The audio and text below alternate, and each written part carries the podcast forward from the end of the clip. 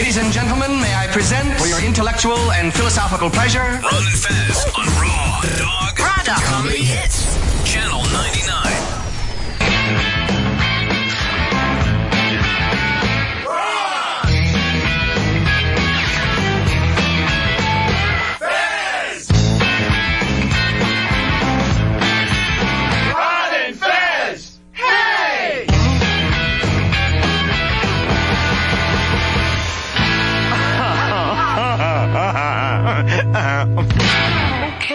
Let's get down to it, boppers.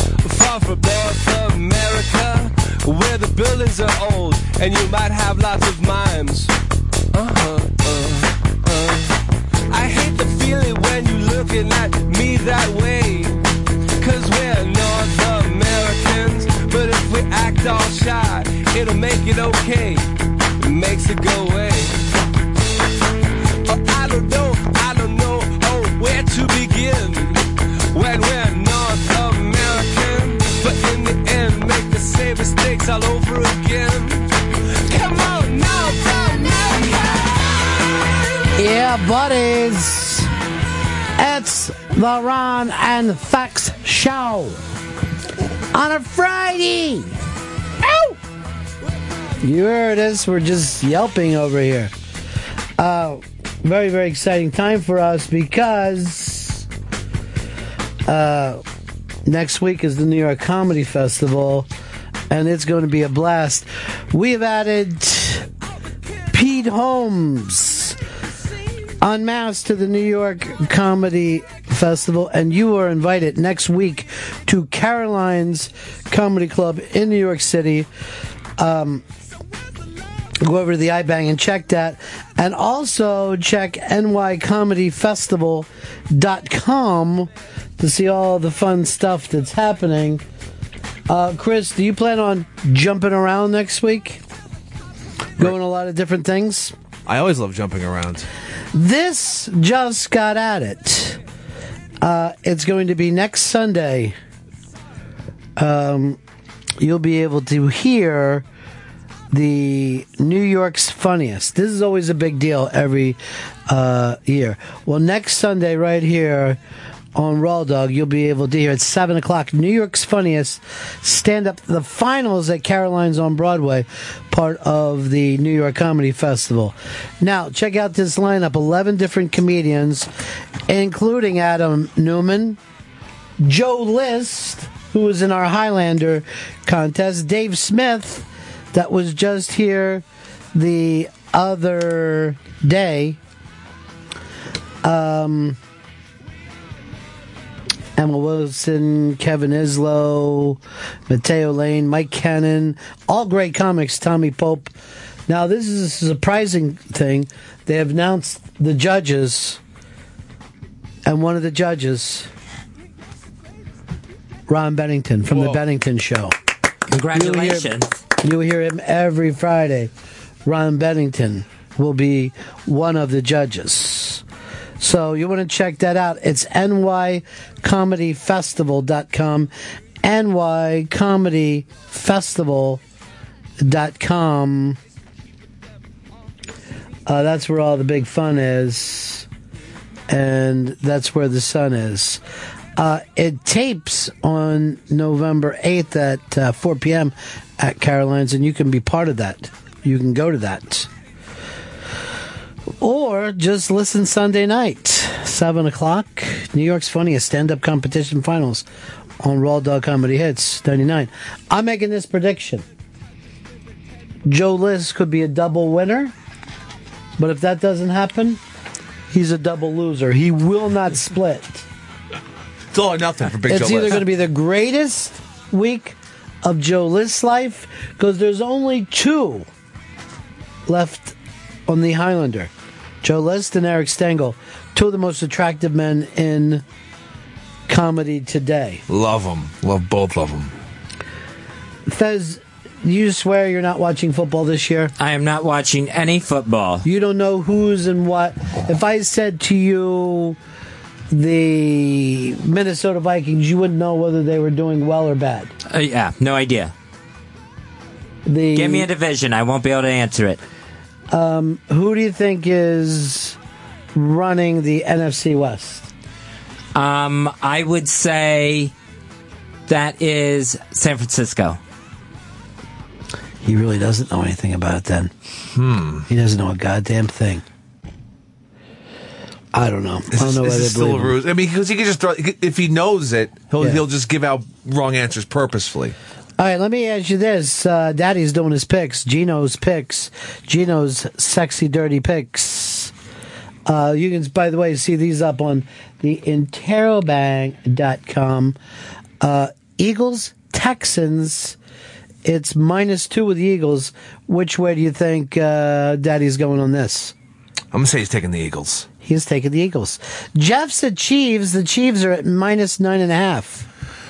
It's a lot of points. I'm gonna say he's gonna take the Jets because Michael Vick's now starting. You're wrong. Oh, He's taking the Chiefs. whoa! Raiders at the Seahawks. The Raiders or the Seahawks are at minus 15. Oh my God! You're now going into college spreads here. Oh, so you've been watching college. No, I That's just football. That no, is I just know that college has bigger spreads than the pros. Go ahead, Chris. Give me, give me the Seahawks. They have something to prove. They will put. They're gonna light it up because they look look like crap lately. That's 15 points. You take the dog on that one, dogs. uh, he's taking the Raiders at plus 15. Colts. The Colts are playing the Giants. Who you taking? Give me the Giants. Big Blue. Uh, he's taking the Colts. Minus three. Watch the video to find out whether Gino loves or hates Halloween and whether he loves or hates whores. It's up on the Interrobang today. What is his record for the year? For the year, twenty-two and ten. Now, you hear something like that and you're like, that's fantastic. I could quit my job if I went 22 and 10. And yet I look at this picks and I go, how wrong can you be, Gino? You know what I mean? It's weird. It's ter- It's actually terrible because I've had the same fucking thoughts. I can't. I All know I had to do is follow him, and yet I'm still like, these picks are ridiculous. That's what we do. That's what the human brain does. It hurts us. Yeah. And this is why we lose wars to the Viet Cong. We don't learn from the past. It's guerrilla warfare. He's There's 69 no gorillas over there. 69% against the spread. That's unbelievably great. Yeah, that's that's professional gambler money. Yes, it is. And he's a professional gambler, as well as a ladies' man. Uh, John, Arizona, you're on the Ron and Fez show. Oh, hey, Ron. I heard the uh, Bennington show this morning. Sounded like a great show. Thank you. But but my question is, how come that morning show runs flawlessly, sounds very professional, and your afternoon show sounds like it's run by a bunch of retards? It's an interesting situation. I have a different staff in there, a crack staff of almost Navy SEALs. They're the Navy SEALs of radio. You can't even see them. the man operating the board today, I have no idea who he was, but he was fabulous. And then, like a ninja, he was gone. I'll tell you this that morning show, and I don't know whether it's doing the morning, but it goes by like a shot. Like a shot. Like you're like, hey, good morning, everybody. Welcome to Bennington on Opie Radio. And we're going to be leaving. So thank you so much for listening to us.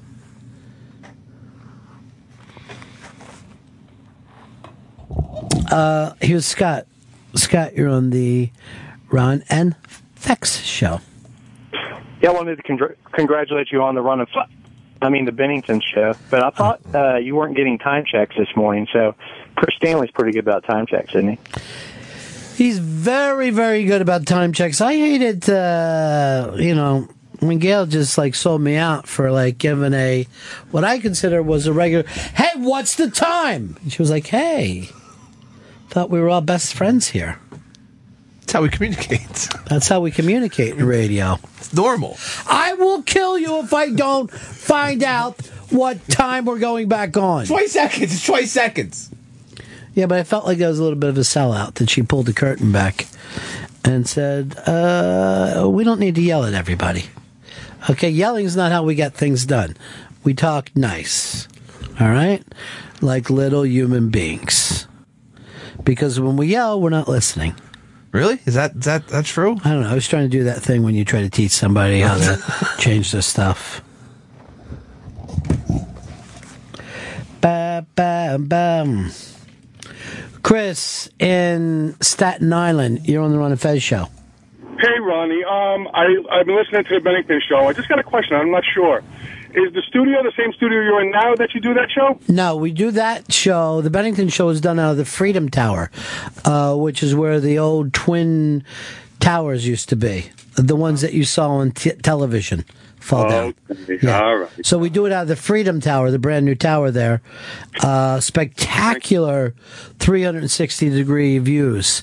And in this studio, we actually have zero degree views. Uh, okay. All right. I guess it was a stupid question. I just wanted to. No, it's a fine question. It's a, All right. now you understand. I do. and Thank you for informing me. Yeah. Um, you know, I called into the show a few times. I'm sure you don't remember. It doesn't matter. But all the times I've called, I never called and said hello to Fezzy. Fezzy, Yes. I just want to say I love you, man. I've been listening for a very, very long time, and I just wanted you to know that I love you. No matter what, I got your back. Well, that's very sweet of you, Chris. It's always nice to have someone say they love you, no ma- whether you know them or not. Yes, it's unconditional. I've been listening for a long time.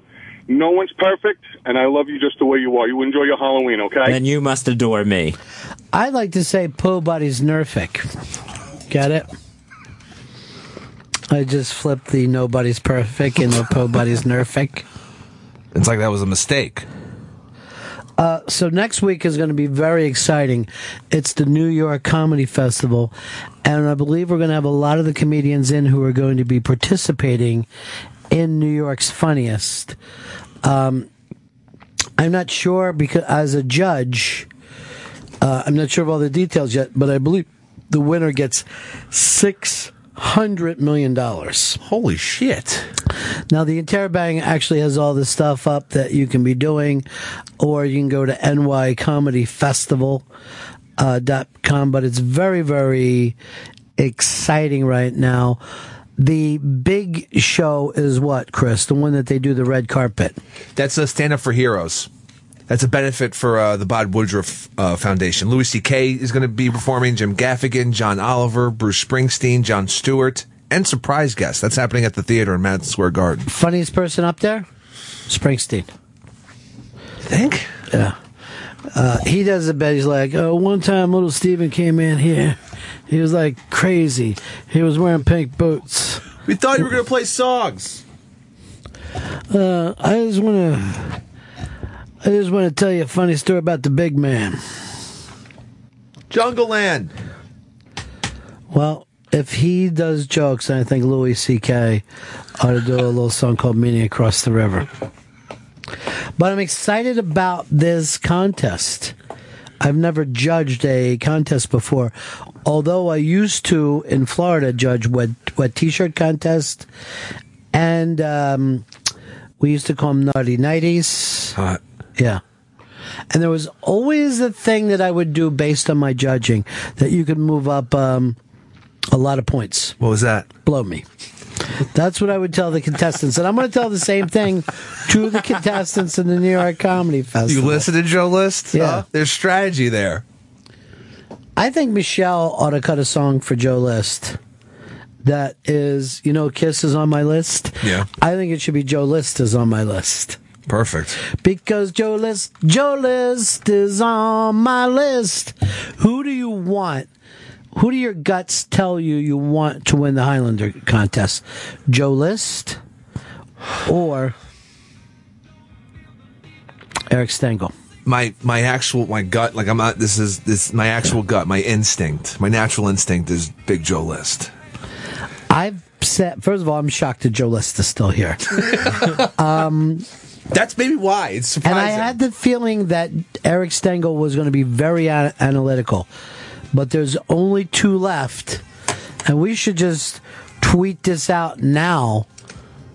You know, kind of a who you want to win. You know, because it's exciting. These two guys are there. Fez, gut. Not your reptilian brain, mm-hmm. but your gut, your gay gut. What does it tell you? Eric Stengel. I think he's going to do better during pressure too.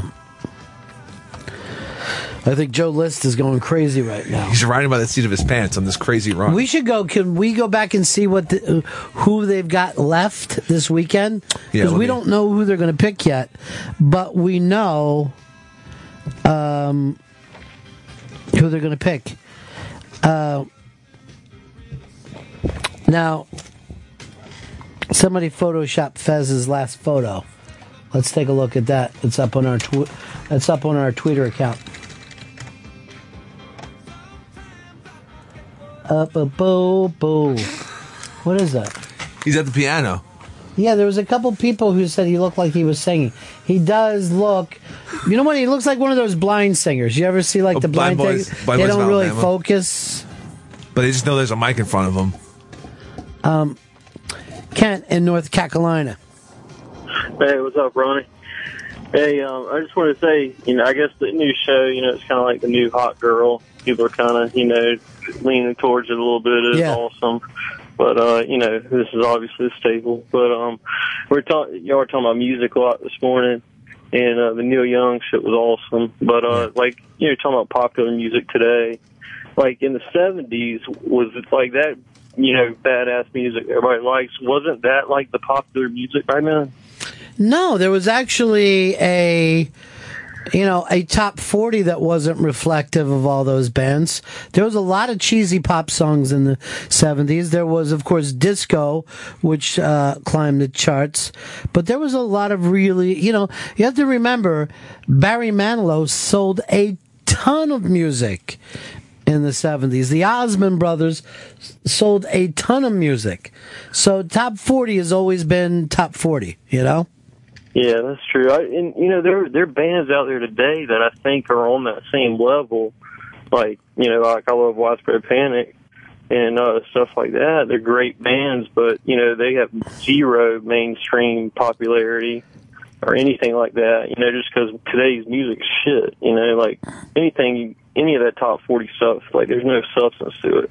Yeah, but I, think maybe, it's always been that way in history. Like if you go back and look at, you know, the people are like, oh, in the seventies the music was so good.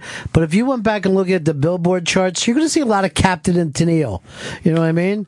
You're going to remember that song "Afternoon Delight," which sold 600 billion copies. There's always been something about just a little light pop songs. Um, all right, this is Joe List has already picked Seahawks, the Packers, the Saints, the Chargers, the Eagles, the Cardinals, the Bills, the Pats. So who's left that's big for him? Okay, so this, this these are the games he has left that he could pick from. He could take the Cowboys against the Cardinals. I'd stay away from that game right fucking now, dude. He could take the Chiefs against the Jets, which is possible. I mean, Broncos against Patriots. No, I, I'd stay away from that because he could still take. He still has to take the Broncos. He could bet Ravens Steelers. That I think is too close. Bengals against Jaguars, but even though the the fucking Bengals got shut out by the Colts and the Jaguars. Jaguars have gotten beat the Browns last week. That took, uh, two weeks ago. That took a bunch of people out. All right, Hugh Stengel's already picked San Francisco, Broncos, Pats, Chargers, Seahawks, Colts, Cardinals, and KC. Who's the Eagles playing this week? Eagles are playing Texans. That's too tight, right? I think so. That's too tight to pick.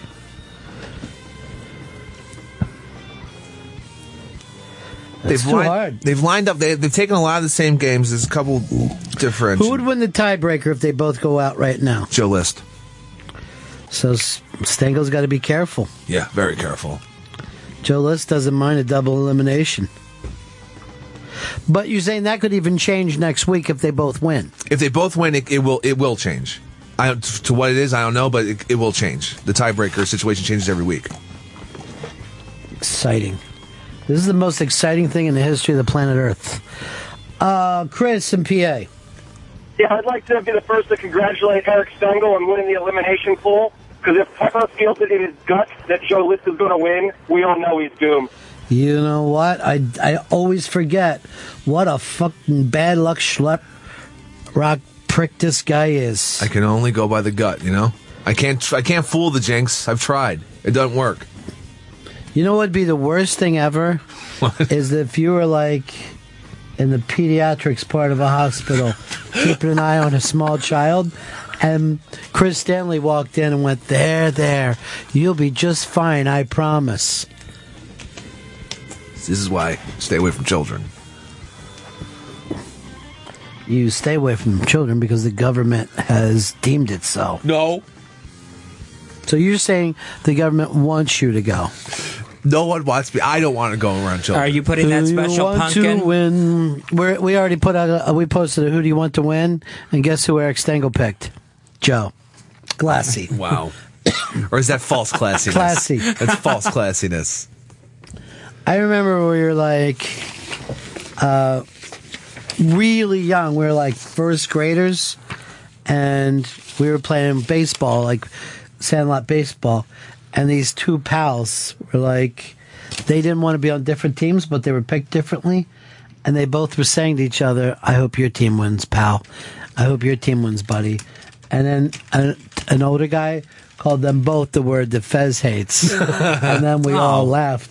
And I remember laughing without even knowing what the slur was, because I laughed with this holding on to my baseball glove. Somebody's being called a name by an older kid, and it ain't me. Great stuff. This is good. Looks like I'm moving up the ranks just the way I dreamed.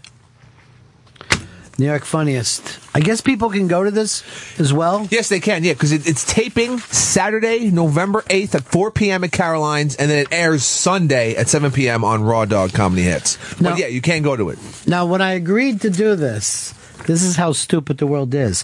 I had to say, I don't sit and give them advice, do I? I don't want to tell people like it's American Idol because judging has changed. It used to be a judge would be like a secret thing. Yeah. Like you just secretly judged. but, but I don't want to go like this. Joe, I got to tell you, you came out great, and I was really excited with the first couple of minutes. But then you did a joke, and you used the term Chinaman, and I didn't like it as much. So I'm worried about you. I'm worried about you being able to stay on for the next week. Didn't see you going to the racist angle. I don't want to be one of those guys. I want to do a secret vote. Yeah, keep it a little secretive. Keep it a little, you know, mysterious. Yes. The secret jo- vote is going to be a little secretive, Chris. Um, did you comment yet on Earl's uh, story? Uh, I haven't commented on the interrobang on it yet, but I think it sounds. Cra- I think it's crazy. His Halloween. What happens when race, insensitivity, and humor smash into each other? He's saying that it's wrong to dress in blackface, but you can still do it. So he's saying he's just saying it's okay to dress in blackface for Halloween. Call that bastard up for me, Okay. would you? Uh, he's getting on the phone. Um, Fez, what's one of the stories that you like up on the iBank today? Oh, the WWE network is in trouble.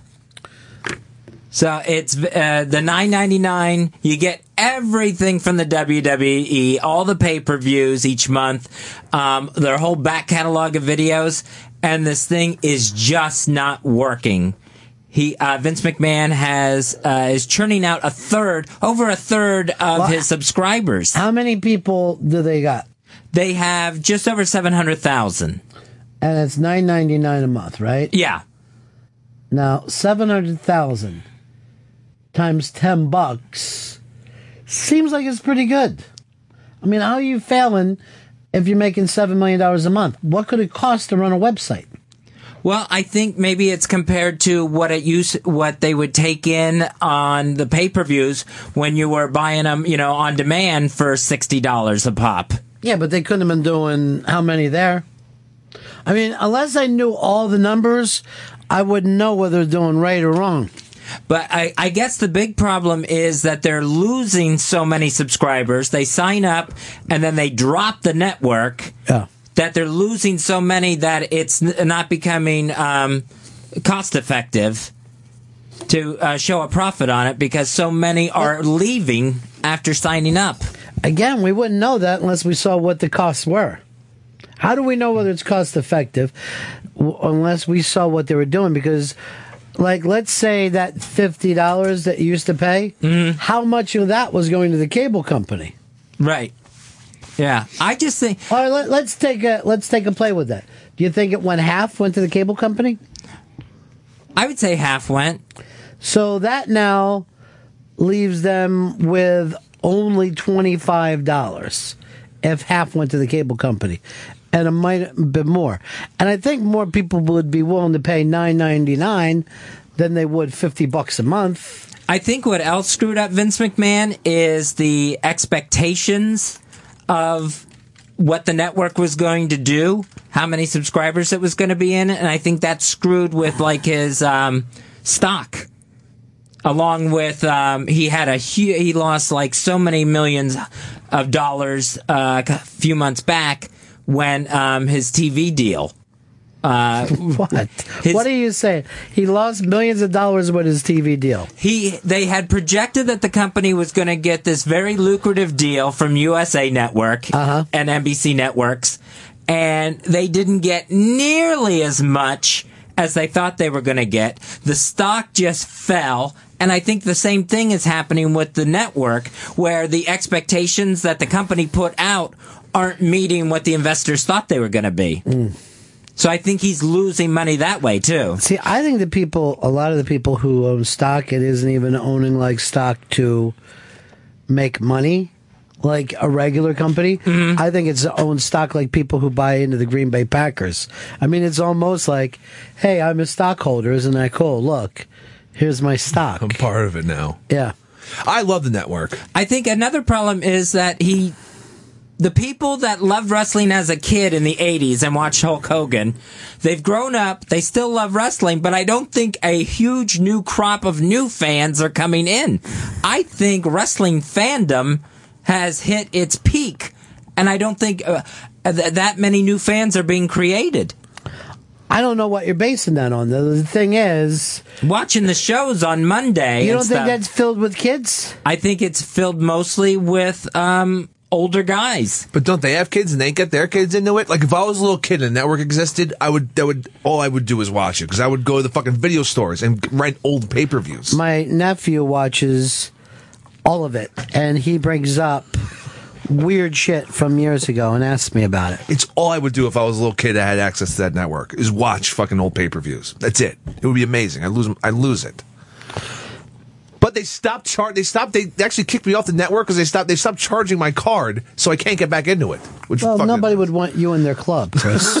I just want to watch. All right, we're going to need more details than what we got because I haven't heard anything. To me, if somebody's doing bad, it's got to affect the product and or, or the future if they're going to be able to start, you know, keep doing it. And I don't even know how much of that percentage uh, of that company isn't owned by Vince. I expect that he has a vast majority of this stock, right? Yeah, yeah, definitely. So, you know, he's you can't be any safer than when you're in that position. It's when you own ten percent of the stock, but you control the company, is when shit can get you know bad for you if it's not working out. Hey, Joey in New Rochelle. Hey, what's up, Ronnie? Um, I'm a huge wrestling fan. Hate to admit it, but um, in theory, the network is great. I had it. I was a subscriber since day one. But the platform, which we don't realize, which I don't think they thought about, it's hard to watch. It's not like HBO where you can just put it on your cable system. You need PlayStation, Xbox, which A, a lot of the older people don't have or don't know how to use it correctly. And B, the the service is not. It's constantly buffering. It's I, freezing. I got to tell you the truth. I have it, and I get it through the Xbox, and I couldn't disagree more. Two years ago, when I would try to like watch a football game on that, I'm like, this is impossible. I'm not doing it. But this WWE network looks exactly like any TV show that I'm watching. A, lot of people. I I don't have Xbox. I'm actually watching it through Apple TV, and it is okay. But it, but um, a lot of my friends have Xbox. It freezes and to the point where the the, the quality is so bad that they're actually ordering the pay per view for fifty, sixty dollars on top of the ten dollar a month charge because the quality on the pay per view, in most people's opinion, is so much better.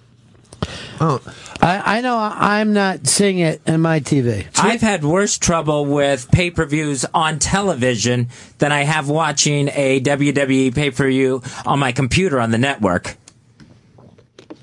So you don't watch wrestling on TV anymore. You watch it on the computer. Yeah. Oh, drive me crazy. I, I it was like maybe like three pay per views ago, and I realized, oh wait, this is the pay per view on tonight, and I was watching it on my phone in like crystal clear fucking HD, just sitting there, just watching it. It's I've had no problems with it. I've watched on, the, on a Roku box when they fucking let me in.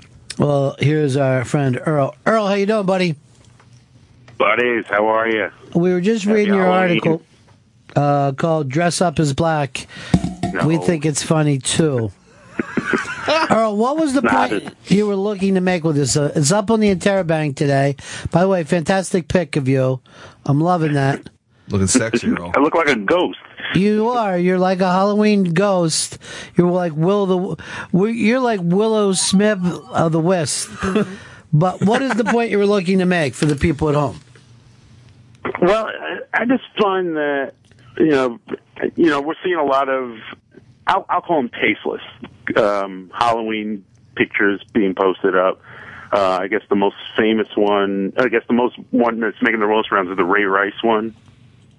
And um, Yeah. I'm like, if you're going to be, you know, you you got to be smart with it. You got to be, you know, I mean, I think when you put on blackface and when you put on, you know, when you take a shot at someone, it's always from the perspective of the aggressor and not the victim, which is always kind of that tells me you got something else, some other agenda at work here, or what another thought process. You're not trying to be funny, like you're trying to be funny, but in your own way. But you're not trying to be satiric. You know, I mean? Um, I, I'm going out this weekend dressed as uh, Amistad, and I think. Mark. Yeah. So you're saying, is there a way that, that people could dress up as black people? Let's say a black celebrity. Let's suppose I wanted to go out this year as little Stevie Wonder. All right. Is that acceptable to you, Earl? if you want to go out Stevie Wonder, there's things that you know, things that will hammer home the point. You're carrying a harmonica, you have glasses on. Yeah. You're pretty much doing the Stevie Wonder. You know, like anyone wearing a Ray Rice jersey, you've already made the point that you are Ray. You're you're dressed as Ray Rice. You know, putting on blackface or talking uh, kind of in a stereotypical language. You know, I thought the Like my black ass is going out for Halloween. You hate that. exactly. All right, Uh, I'm going out as Stevie Wonder, and I have the harmonica, and that's cool, right? you have the harmonica, or if you and I have black, I have sunglasses. Now I'm kind of have the hair like the dread hairs. Do you feel like that's offensive, Earl? No, the dread. You know, if you put your hair in dreads, again, that's hammering home the point. All right, that's all the things I have. I just have the dreads, sunglasses, uh, harmonica, and then I just have. Um, I'll be carrying a watermelon and a bucket of fried chicken. No, and none of that is offensive. no, not a watermelon and a bucket of fried chicken. What would I carry? What would I have? You know, again, all the other things, that's fine. I Mm-hmm. think that'll hammer home the point. You're dressed as Stevie Wonder. Right. And I and I don't. But do you think people will know who I am without me putting on the blackface? I think Stevie, the, the, you know, Stevie characteristics are pretty, you know, they're very distinguishable. I don't know, when you only- Absolutely. when I'll only tell you this: I'm going to go as like 1970s funky Stevie Wonder. I'm not going to go with that rhythm in the the, the sky Stevie Wonder. You know? We, we call it the cheesy Stevie period. Yeah. You, are you going classic? You know. Yeah, I'm gonna, you know, living for the city. Yeah, that's fine. I mean, and people have come as dressed as Stevie during various phases of his career. Some have dressed as little Stevie as the 12 year old with the suit on. You're fine with that. What about Michael Jackson? Michael Jackson, sequin glove, sequin socks, you know, the, the loafers. That works, you know. All right. What about OJ? See, you know, I'm going as OJ. I'm going, you know, 2,000 yards OJ. Classic, 32. Buffalo Bills, 73. Yeah, but that's not as funny as killing your wife. Gloves and Yeah. severed head, blackface. Come on. Yeah, but now if you're walking around with a severed head, you know, bloody gloves. I once was accused of wearing blackface, and I was just going out as a coal miner. And I'm like, I think you're taking this in the wrong direction. If I don't put the blackface on, people just think I'm John Doe from Seven. If I have the severed head, You So I- should go out as John Doe from Seven. That's pretty cool. Yeah, I just think when you, when you kind of go into that territory, you know, it's like okay, you you you're working on something else. You're not being. It's it, it's. I think it goes from satire to something else. Does it hurt you when you work at Hard Rock and you see how some of the other employees dress racially, as you put it? Does it bother you? I mean, no, I love my hard rock crew. All right, Hard Rock Crew in the house. Who you going out as this uh, year? Snoop Dogg. Who you going as? Um, I, I have this Obama.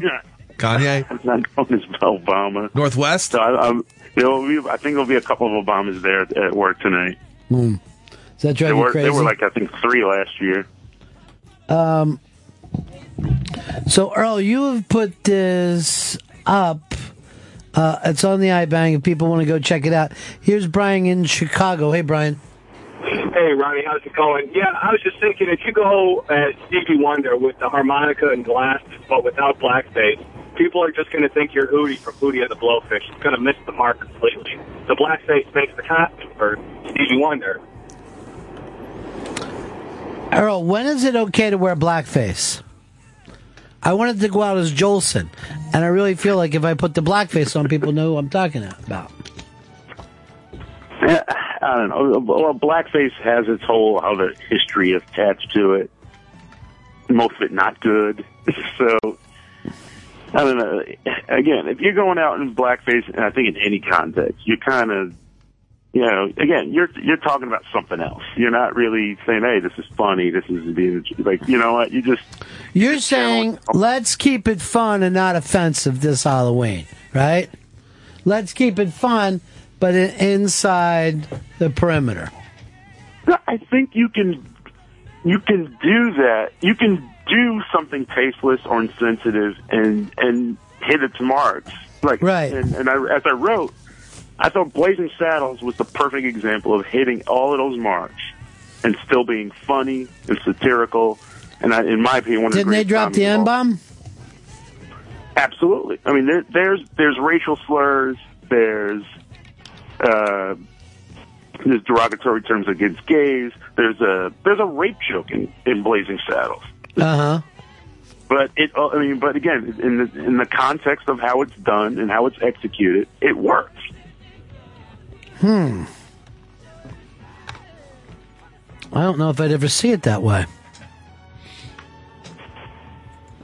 I mean, again, I think it's one of it's one of the most subversive movies ever made. I think it's and I think it's one of the greatest comedies. Here's Jason. You're on the Ron and Fez show.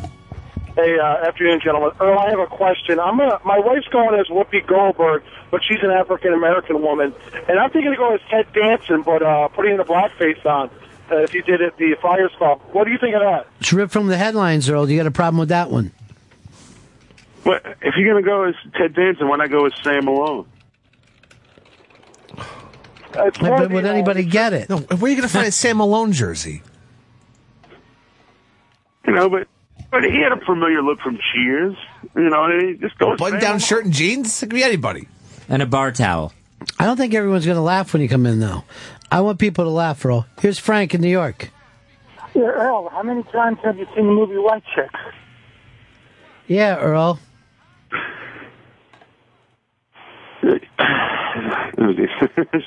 wait. First of all, you know, I appreciate everybody. I like everybody. If frankly, I could date whoever the hell I want. What's he saying? He he didn't realize Never mind. talking about the fucking the, the movie. Oh, the movie White Chicks, which I oh. thought was horrible. Why? Were you talking about dating a white chick, Earl? No, I thought he, I thought he was saying that White Chicks. Then I just it just hit me that he was referring to the movie White Chicks, which I hated. I thought it was an awful film. You didn't like it. Didn't like it at all. You were saying that you didn't even think blacks can make films, right? I didn't say that. I remember you saying that. I was there. My favorite. My favorite movie right now is Dear White People by Justin Simien, who happens to be a, a person of color. I wanted, and that doesn't put down white people. Again, again, context. It puts down everybody. It takes a shot at every ethnic group in this. Uh, uh, everyone. I'm going to uh, like a literary Halloween party tonight, and I wanted to dress as Tom Robinson and came on, come in and bust up a chiffarobe. Now, Earl, is that offensive? Uh, Did you have to look it up, and then you It fell could, be a for it? it can be a little tasteless, but you know, again, if you do it in the right context, Oh, I will. done in the wrong context, it could be offensive. Yeah, I mean, the only thing that you probably won't like, because I'm just wearing the straw hat and I'm wearing the overalls, and then I've got a watermelon and a bucket of fried chicken. Now the, You know, the for lunch watermelon in the KFC would be a little Um, offensive. Here is uh, Dave in Ohio. You're on the Ron and Fez show. Yeah. Up yours, Earl. That's it? Oh. Well, that's that's just from uh, Blazing Saddles. Sorry Oh. about the up yours, Earl. Gotcha. Um, Uh, here's um, here's Frankie. Frankie, you're on the Ron and Fez show. hey, Earl, if I'm going to go dressed as Bojibi, can I do blackface? Yeah, that seems offensive in hindsight. Uh, hey, Arch, what's up, buddy? I'm trying to figure out how I can go as the Black Rock Coalition. Like, what advice do you have for me, Earl, on doing that? Earl, how does he go out that way? You know, you know, BRC. we- You know, our my motto was always "Come as you are." Represent. You know, just be you. You know, just that. The whole point of the Black Rock Coalition was to be an artist of color and be able to articulate. You ever say this? You do you, and I'll do me. And wait a minute, "Come as You Are" is a name of a song by a white band. Come as you are in blackface with a watermelon. Come. Earl, I want you to come to this thing next week, New York's Funniest. I've asked to judge, right? I'm going to be a judge in New York's Funniest con- Comedy Contest. You'll be able to hear it here on Raw Dog on November 9. But when I come in, I want you to yell, Here comes the judge. Here comes the judge. Remember who did that, Earl? Uh, I- was it? I don't think it was Pigmeat Markham. No, wasn't pig meat. It was Sammy Davis. But I can Sammy see how you get those two mixed up. John, Fresno. Hey, good morning, boys. How you doing? Yeah. Hey, what if I wanted to do Robert Downey Jr. from uh, Tropic Thunder? Is that distasteful? Is that a problem? You're dressing as a white man who did blackface, Earl. Yeah, that, that- that's a, that's a kind of a gray area. I love the performance. I like I the. that uh, maybe gray is what we need to be because it's halfway through white and black. Um, Fez, I see you're being quiet about this. You don't mind as long as it isn't gay people offended. Oh yeah, exactly. I wouldn't go dress as gay stereotypes, and I wouldn't even say that you know go out and have fun. I'm not going to try to stop you. I would say don't do it. I'm going to stop you. I'll stop you if I can. Yeah, I can't imagine who you'd stop. Give me that shoe polish. Um, how would you go out as a gay stereotype? Uh, dildo hanging out your ass Yeah, that sort of thing. and a sign that says "Help me, I have AIDS." What else would you do? Covered like in cum. We should. Why don't you and Chris go out as, out as Adam and Steve? No. Hi, everybody, with the gay guys. Anyway, ready to fuck our mouths? Joe Buffalo, you're on the Ron and Fez show. Hey, how you guys doing? Good. I wanted to talk about um, the stock with the WWE real quick. I was a stockholder, and um, uh, early on in the spring, it was up around thirty dollars. And then when the network came out, it didn't meet expectations, and basically their television deal was half of what they anticipated. It was supposed to be like a billion dollars, and they ended up signing for five hundred million. That's where we got scared. Vince McMahon, I guess, lost like almost eight hundred million dollars of his own um, net worth. And um, I bailed. The stock for WWE now is like around twelve dollars, and that's where the fear is with the network. It's doing good. I love it. My daughter loves it, but it's just not recuperating. You know, um, the monetary value of what their stock was. You know, and that's that's the big problem. It's not that the network's bad. It's just they've lost so much money from anticipating what they would make internationally with TV deals. I, and I think that this stuff, I think where Fez is confused, is I don't think that has to do with product at all. That's just business people talking business stuff, but the product is fairly the same as it's always been. Yeah, I think the product's good, and like my daughter's eight years old, and she absolutely loves it. We're actually going to see Raw on Monday, so they're they're gaining new fans. There's literally tons of kids when you go to an event. Yeah, I think the like kids are business there. Side of things, a lot of fear. All right, thanks, man. Peace. Thanks. Uh, here's uh, Aaron in Kentucky. Hey, Aaron. Hey, I was just wondering if Fez ever got his lights back on. Your lights get back on, Fez? No, still no power. I'm hoping to get this taken care of this weekend. Did you uh, go to the gay hotel? No, I just went home late last night. You're gonna do the same thing tonight. You go home last second when you're you try to get as tired as you can. Uh huh. So that I can sleep with the lights out. I'm thinking about going down there and hiding in your place until you come in. I assume somebody's in there anyway, since I hmm. can't turn the lights on. Do you try to use your phone as a flashlight? Yeah, and I've set I've set a flashlight up right near the front door, so I can try to grab that as soon as I walk in. Smart. And then the then the next few minutes is just going Jerking around off. the apartment. Jerking off. Everywhere. No. Uh, coming up in just a little bit, it's going to be Unmasked with Dick Cavett, but you can go see Unmasked next week. Pete Holmes, Pete Holmes, all part of the New York Comedy Festival, and we're going to be all over the New York Comedy Festival next week. Probably try to get all the comedians we can from New York's finest, and by the end of it, we'll be able to pick the winner of the $600 million grand prize. Hopefully, we get a piece of that. You know, I mean, Why do we need a piece, dude? I mean, six hundred million. That's a lot of money. You know what? We don't need money. You know, the best things in life are free. Yeah, but you can buy some cool, pretty cool shit with money, though. Yeah, but think in, in life, all the best things are free. Nature, iPads, jet skis, blue diamonds, Gucci handbags, uh, bindles of cocaine. Everything is free if you're fast of hand. if you're fast of hand. I'll go into a fucking diamond store right now and snatch that diamond. We should go throw some bricks through some windows. Earl, I know you like to go your thing, but there's a Sporcle up on the iBang. I played it this morning. Comedians and what year or what's the date they did their Tonight Show uh, debut. I got the shit kicked out of me in it.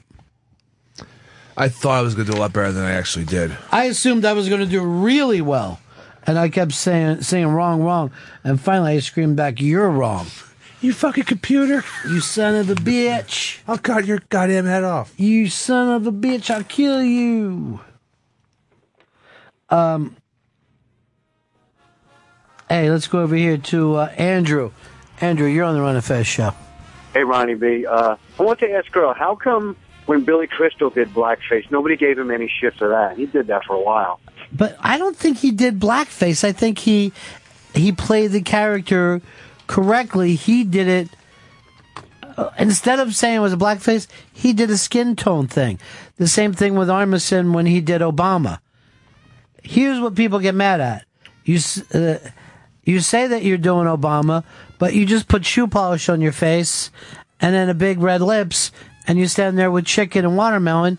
Of course, people are going to get mad at you. But were you mad at Billy Crystal, Earl?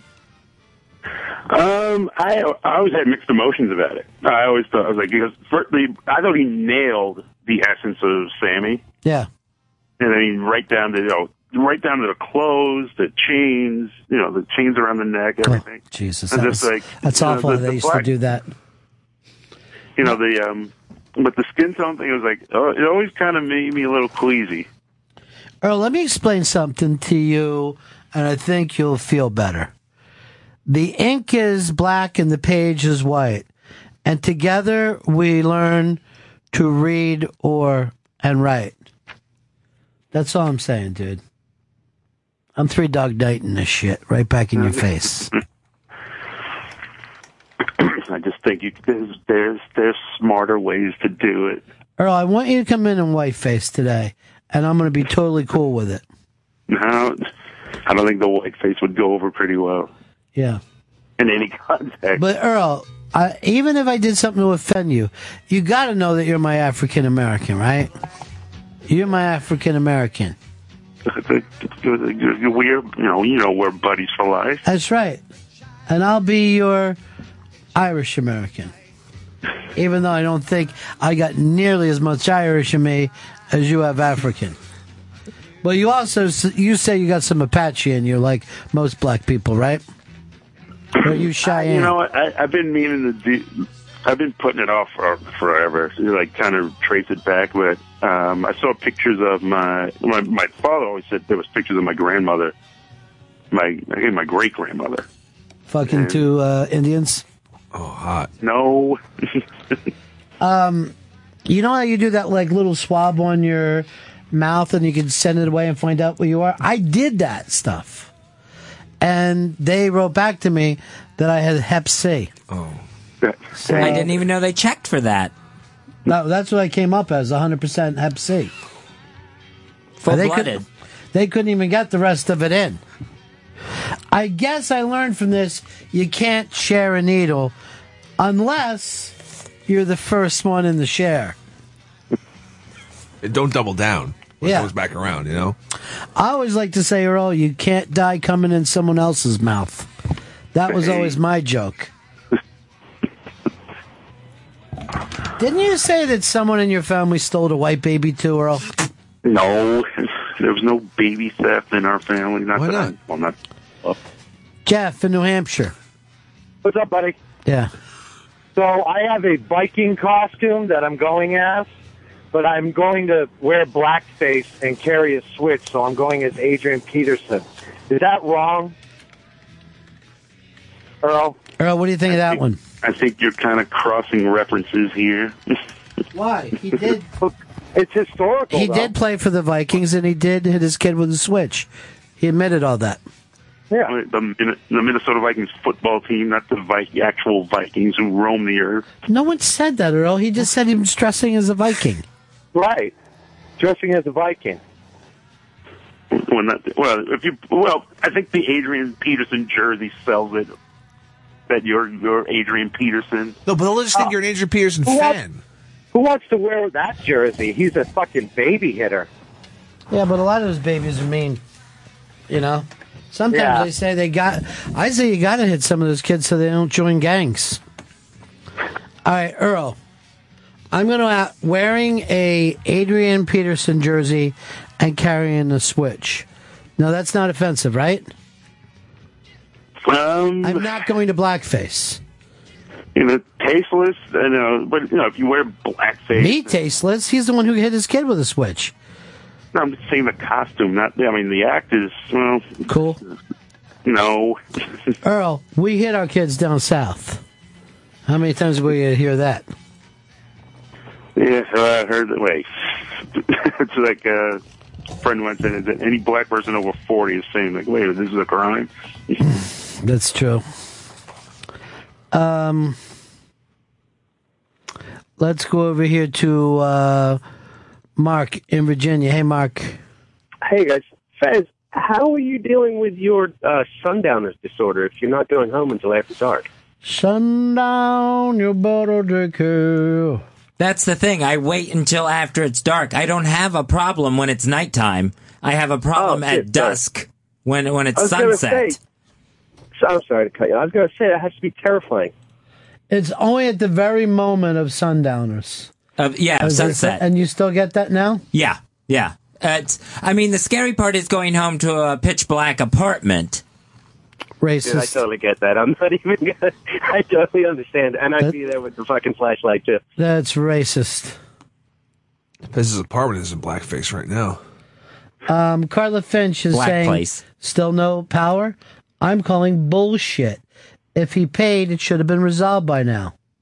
It bullshit, Fez. It's bullshit. No. Carla's right. Bullshit. They have to come to the building and bullshit.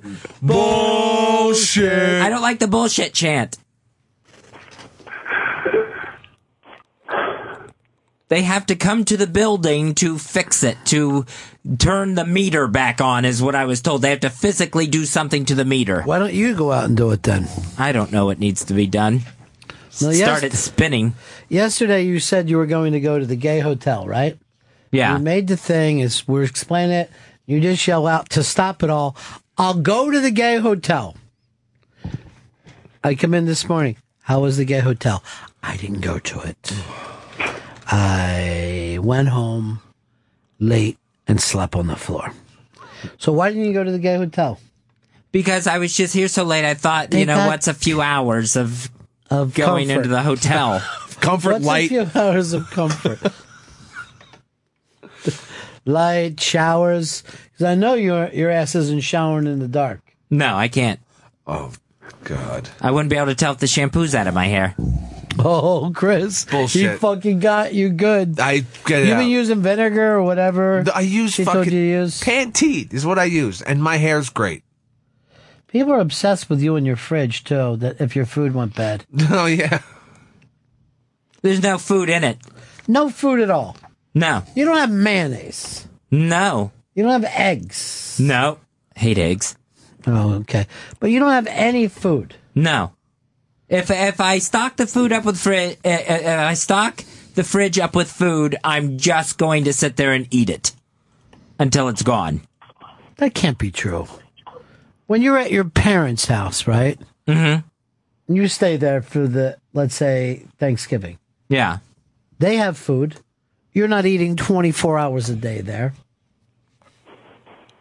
No, but for some reason, like if I buy a box of cereal, if I get a big box of cereal, I would sit there and eat the whole box of cereal. I don't believe you. I'm calling bullshit. Bullshit. Bullshit. You white cracker. Right, right, Earl? Honky. Oh, that's mean. Get the honky. Earl. Honky, what year is this? Uh, yeah. Earl, didn't you say out of all the white people, the Jews were the worst, though, for you because they're landlords? No, I love my Jewish brethren. All right, which white people do you hate the most? Polish? Italian?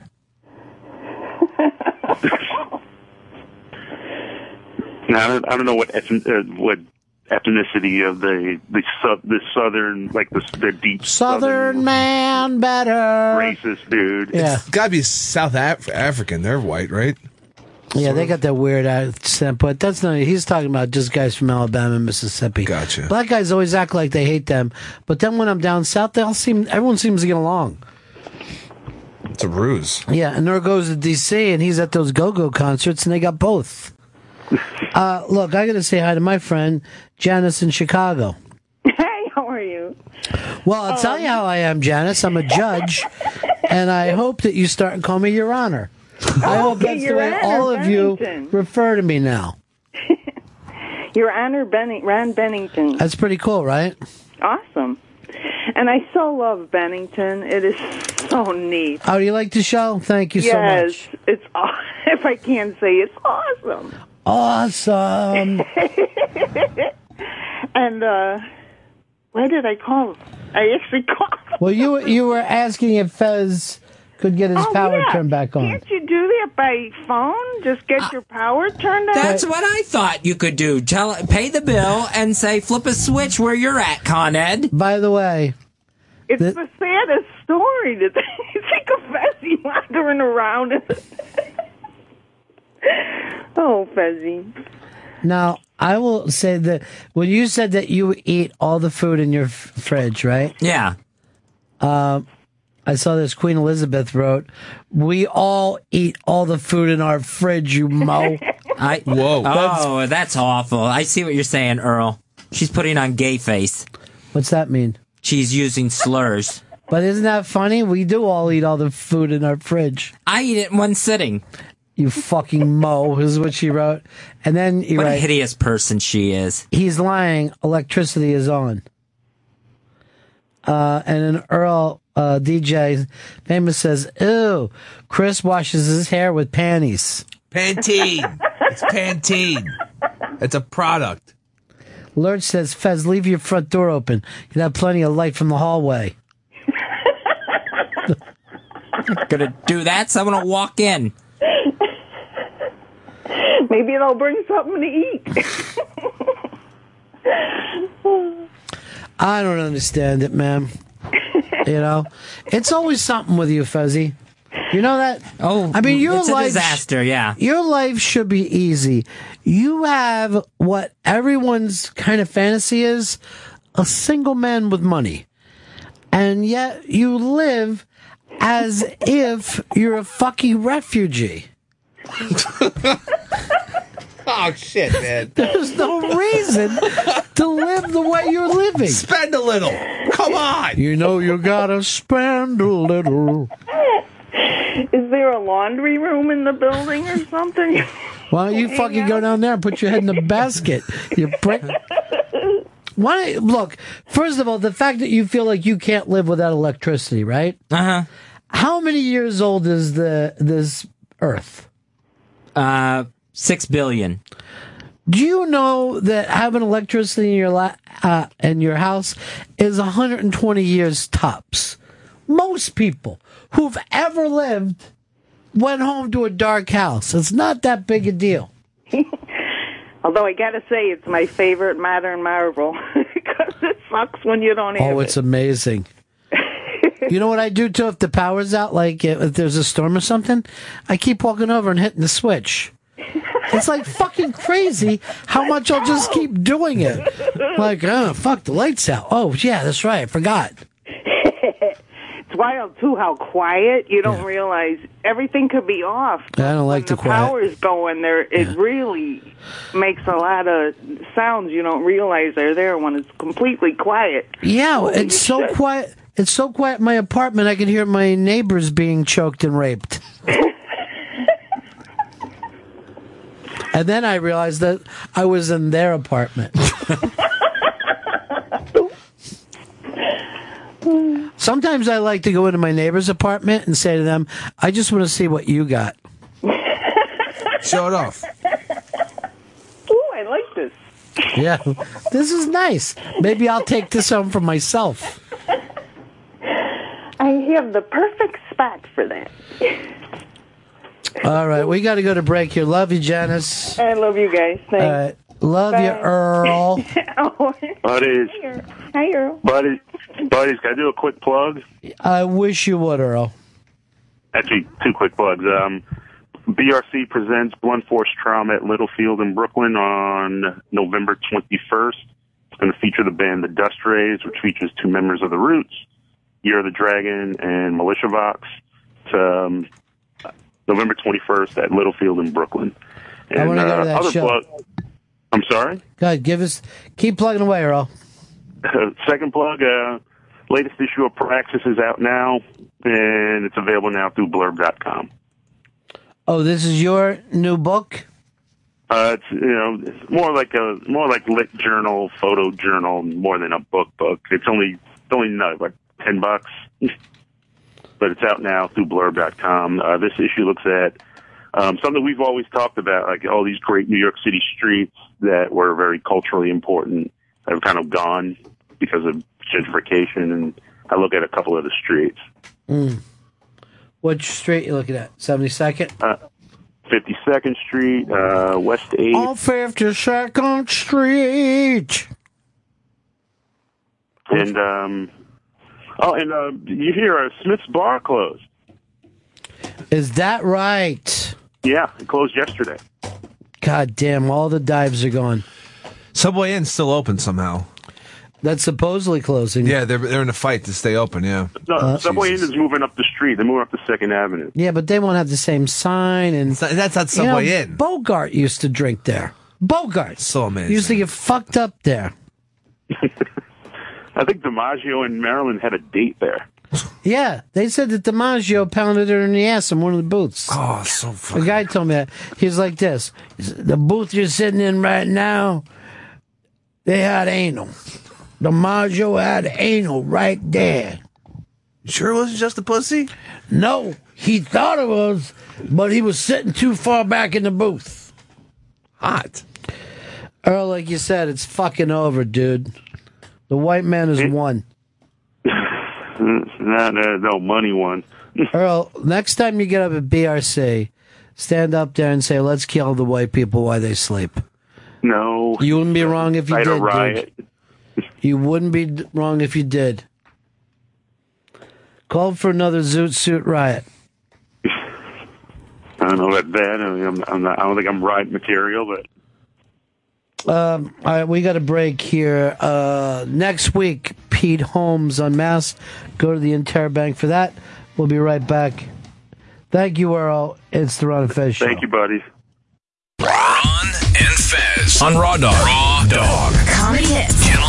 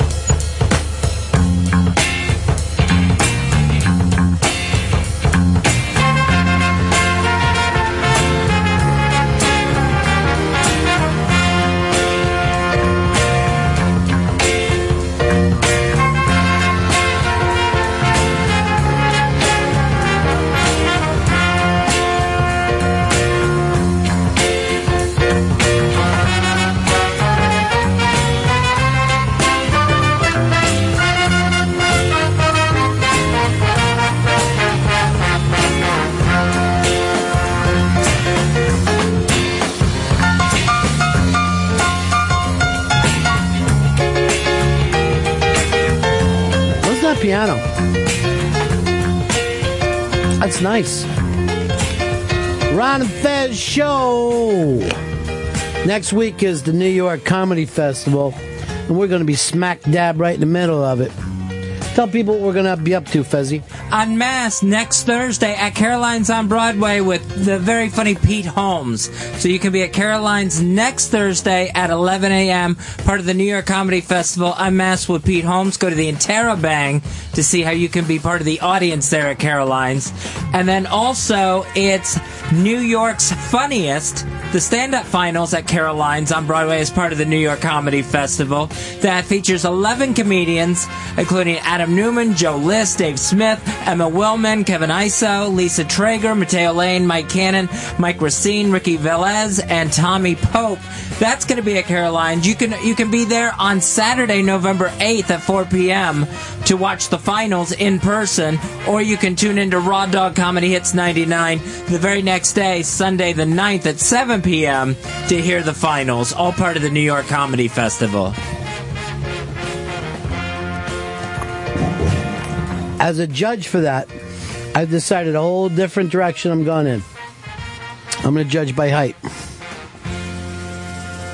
Not by their acts or the you know what they're saying on stage. Anybody can have an act, my friend.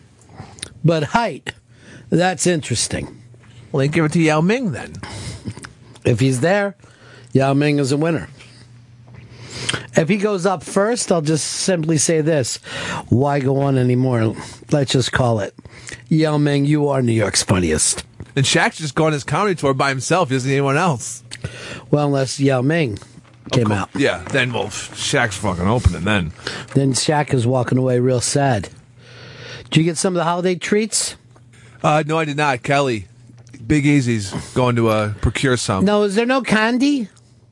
I didn't see any candy, but the, but candy should be a part of it. It is Halloween. I saw no sweet treats up there.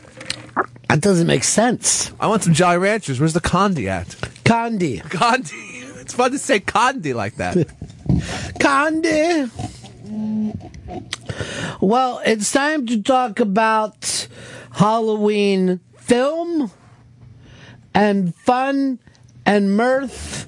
And there's only one person to do that with Paulo, whose life's a movie. From the legendary Warner Fez Studios in a predominantly white neighborhood, Warner Fez presents Showtime with the Paulo. Hey, Paulo, you life's a movie. Polo, you like the movie. How are you? Great, Paul. How are you? Life's a movie. I'm uh, putting my affairs in order. So, other than that, How many people you having affairs with right now? I'm not having an affairs. I'm actually continuing a good relationship with my ex, but I'm putting my affairs in order. not, I'm not having an affairs.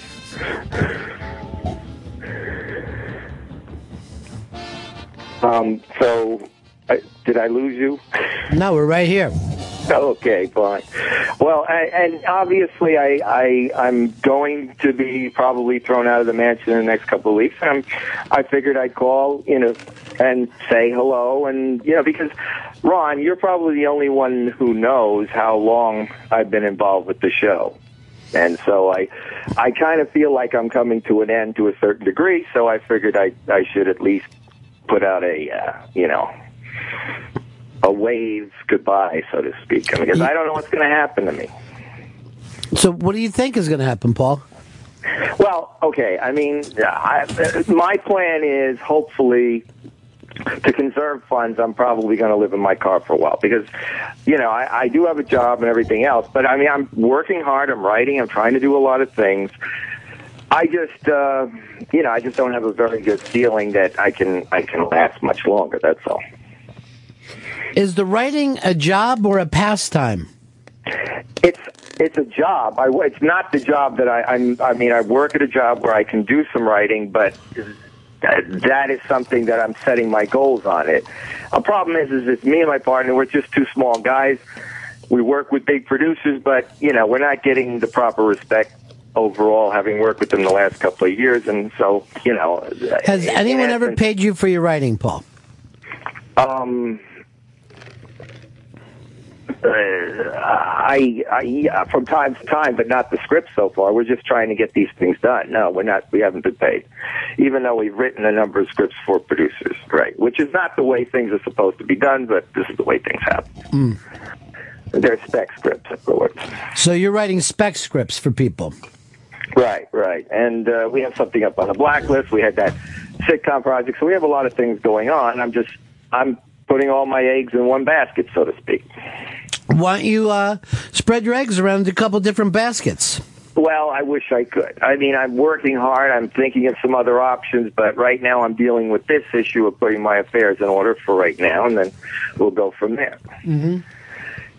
I mean, in the meantime, I am getting interested in the Oscar season. You know, by December, all the lists will be coming out, so I definitely will be looking at all. I mean, to me, Birdman is the movie of the year. I've seen Birdman. Chris, you've seen Birdman, right? Yeah, I saw it. Yeah. Do you agree with movie of the year? Uh, it's my favorite movie of the year so far, but there's still Inherent Vices supposed to come out. There's still, it's there's still two months of movies to come out. Absolutely. There's no question that there's, you know, this is, we still have two months or more to, to make decisions, but I just can't see anything beating it at this point. And I mean, Inherent Vice is, I'm dying to see Inherent Vice. I can't, can't, absolutely can't wait to see that. Personally, I think I like Boyhood better than um, Birdman. I haven't seen Boyhood yet. I have it on my computer. I haven't watched it yet. Oh. I, Don't be so disgusted. I like Boyhood as a concept, and the, the thing is that you know Linkletter, Richard Linkletter is a little bit of a slacker in in the way he approach. I mean, the the tour de force that is Birdman is a totally. It couldn't be a, a more different film than Boyhood. They're just polar opposites in in, in every way and approach.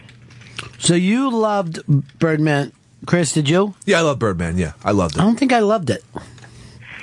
I think I liked it. I thought it was bizarre. There were one of the two things that disconnected me. It's A couple of the performances, uh, but overall, I thought it was good and interesting and a and a real chan you know, really chancy. I don't know if it came through for me though. Well, part of the problem is it's not an Oscar type movie because if it if it is anything, it's a comedy. I mean, and you know, Oscar doesn't like comedy. Did you laugh? Yeah, I laugh, but I, I mean, it's clearly dark and disturbed, and and the whole. It's not a. It's not like a, a laugh out loud comedy. It's not designed to be a comedy, but So it's a laugh inside. Yeah, I think if you're not laughing, I wouldn't call it a comedy.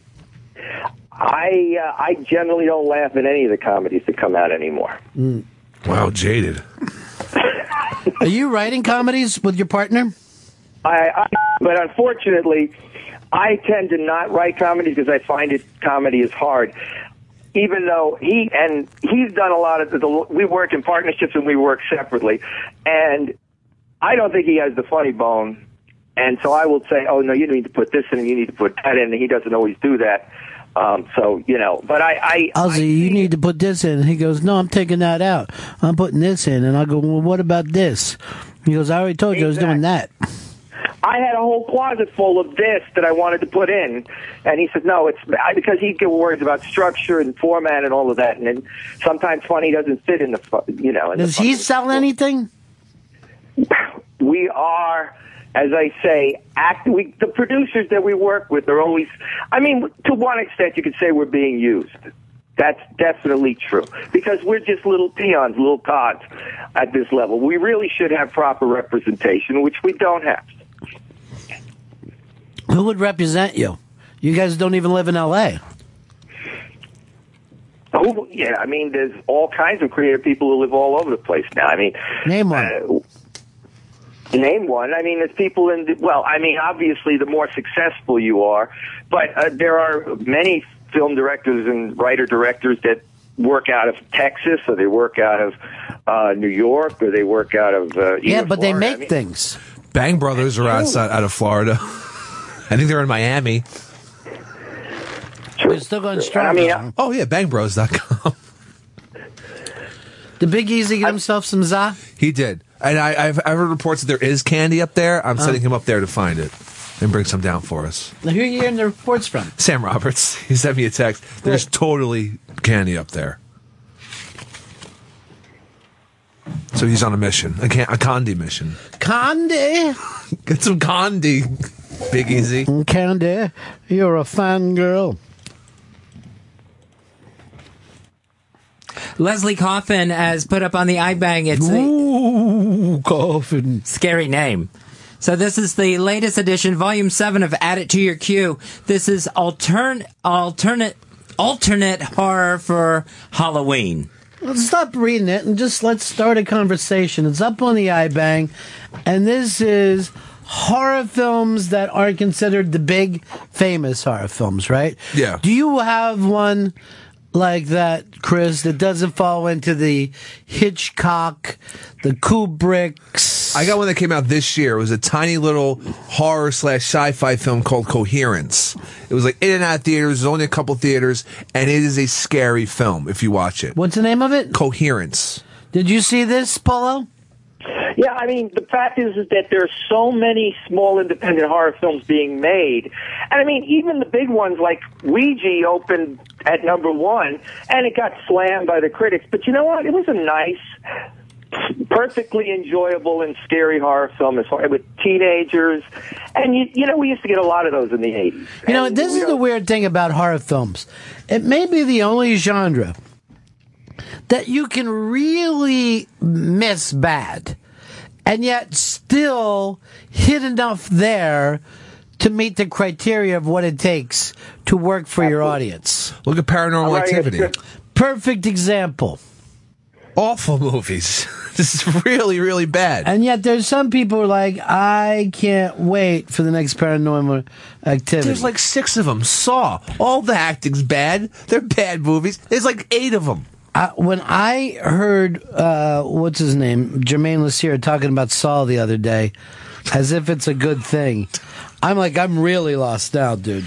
Like, I'll get you somewhat on fighting for Chris Nolan and Batman. Yeah. But Saw? No, they're- they're just they're bad movies. I've rewatched is- them, and they're just like Saw- wow. Yeah, Saw is re-released in theaters this week. I mean, because obviously that it's they always release a Saw at Halloween or something or something like it, but they're re-releasing the original Saw. Make sure you saw it. Saw. Give me another one of these movies, Chris. Here's another one. Uh, the Host. That was a Korean film. I remember that. Yeah, it was. Uh, with it was it was it was huge in Korea. It was like one of the top grossing movies ever there, and the director is very heralded.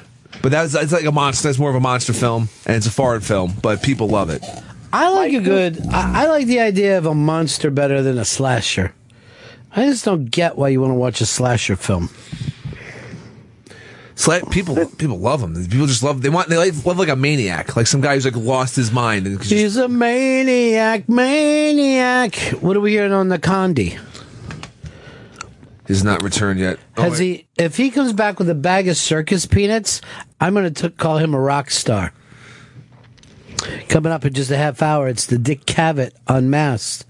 Uh, he's got a new book out, Brief Encounters, Conversations, Magic Moments, and Assorted Hijinks. Dick Cavett uh, in a half hour, and then, of course, throughout the weekend. And then next is Sunshine. Hey, Paulo. Yes.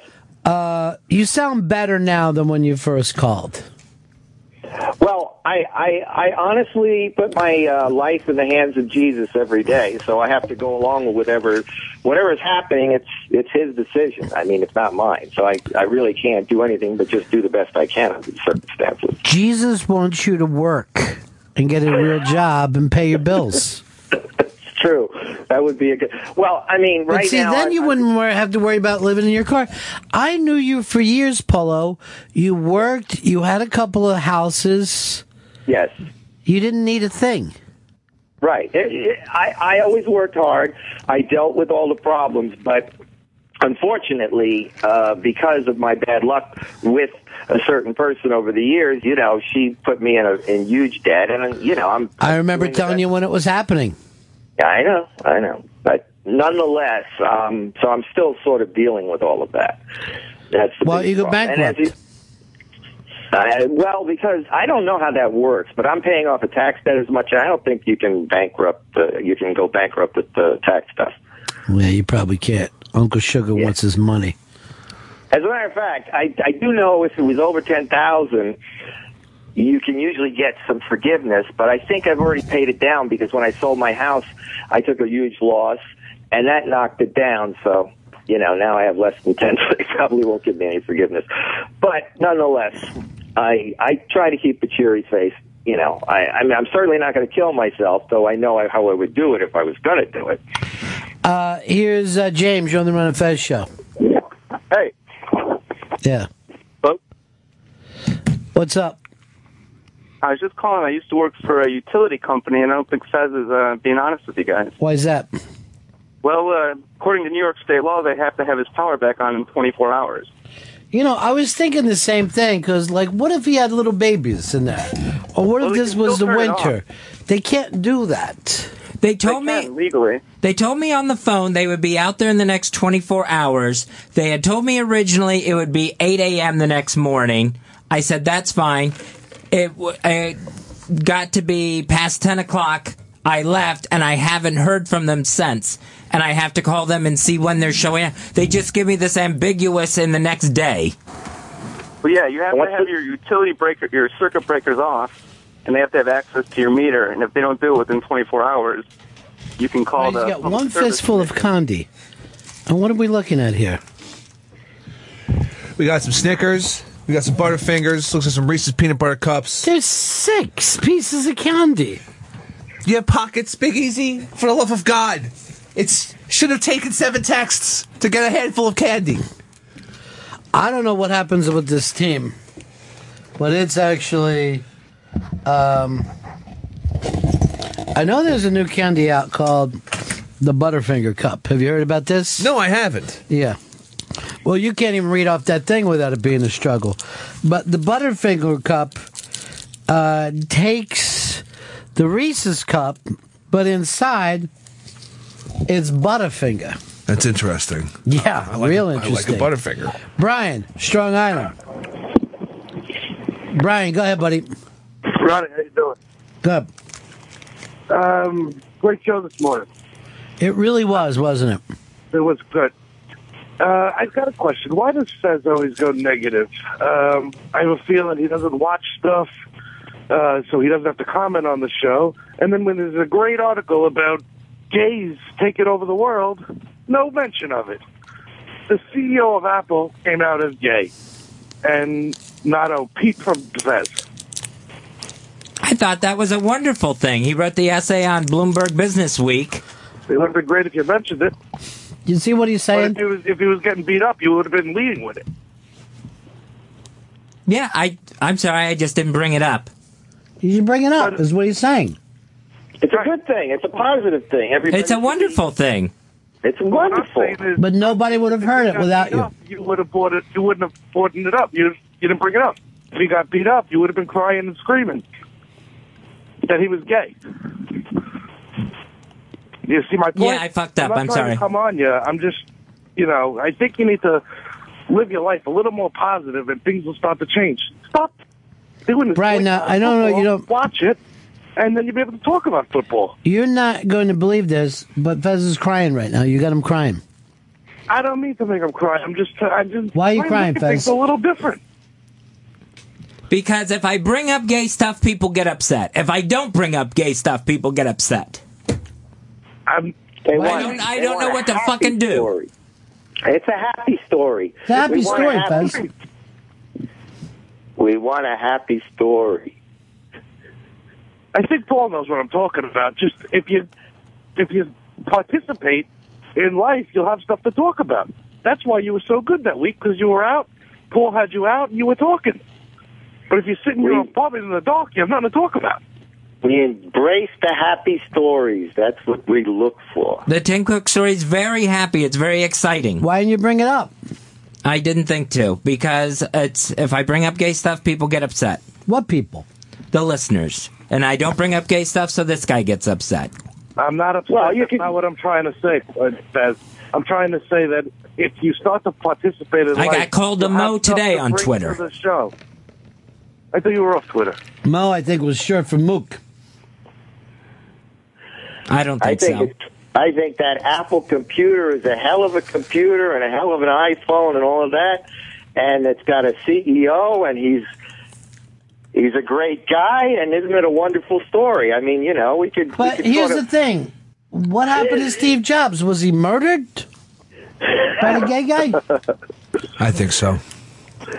I, I wasn't trying to make it a gay story. I was just trying to point out a point that if if something bad Fez is all over it. Otherwise, he doesn't watch football. The True Detective, he never watched it, so he didn't have to participate in the show because he didn't know about it. I'm But not if you watching football over a positive gay story. The Oh, gay but- player who made it into the on, NFL. man.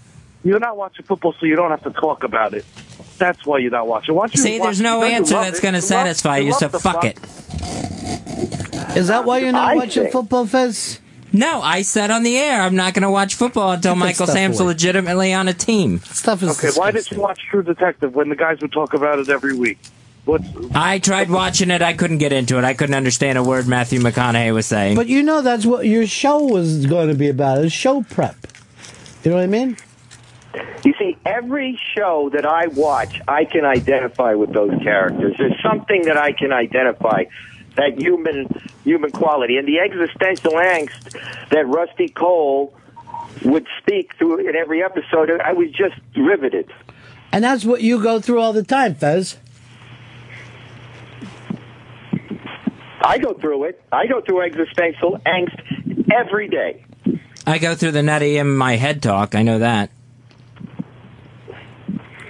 I and that was Rusty Cohle. Was it, This is a guy who would not talk to other people. Why? Because he knew they they wouldn't get it. So why even try to deal with other people?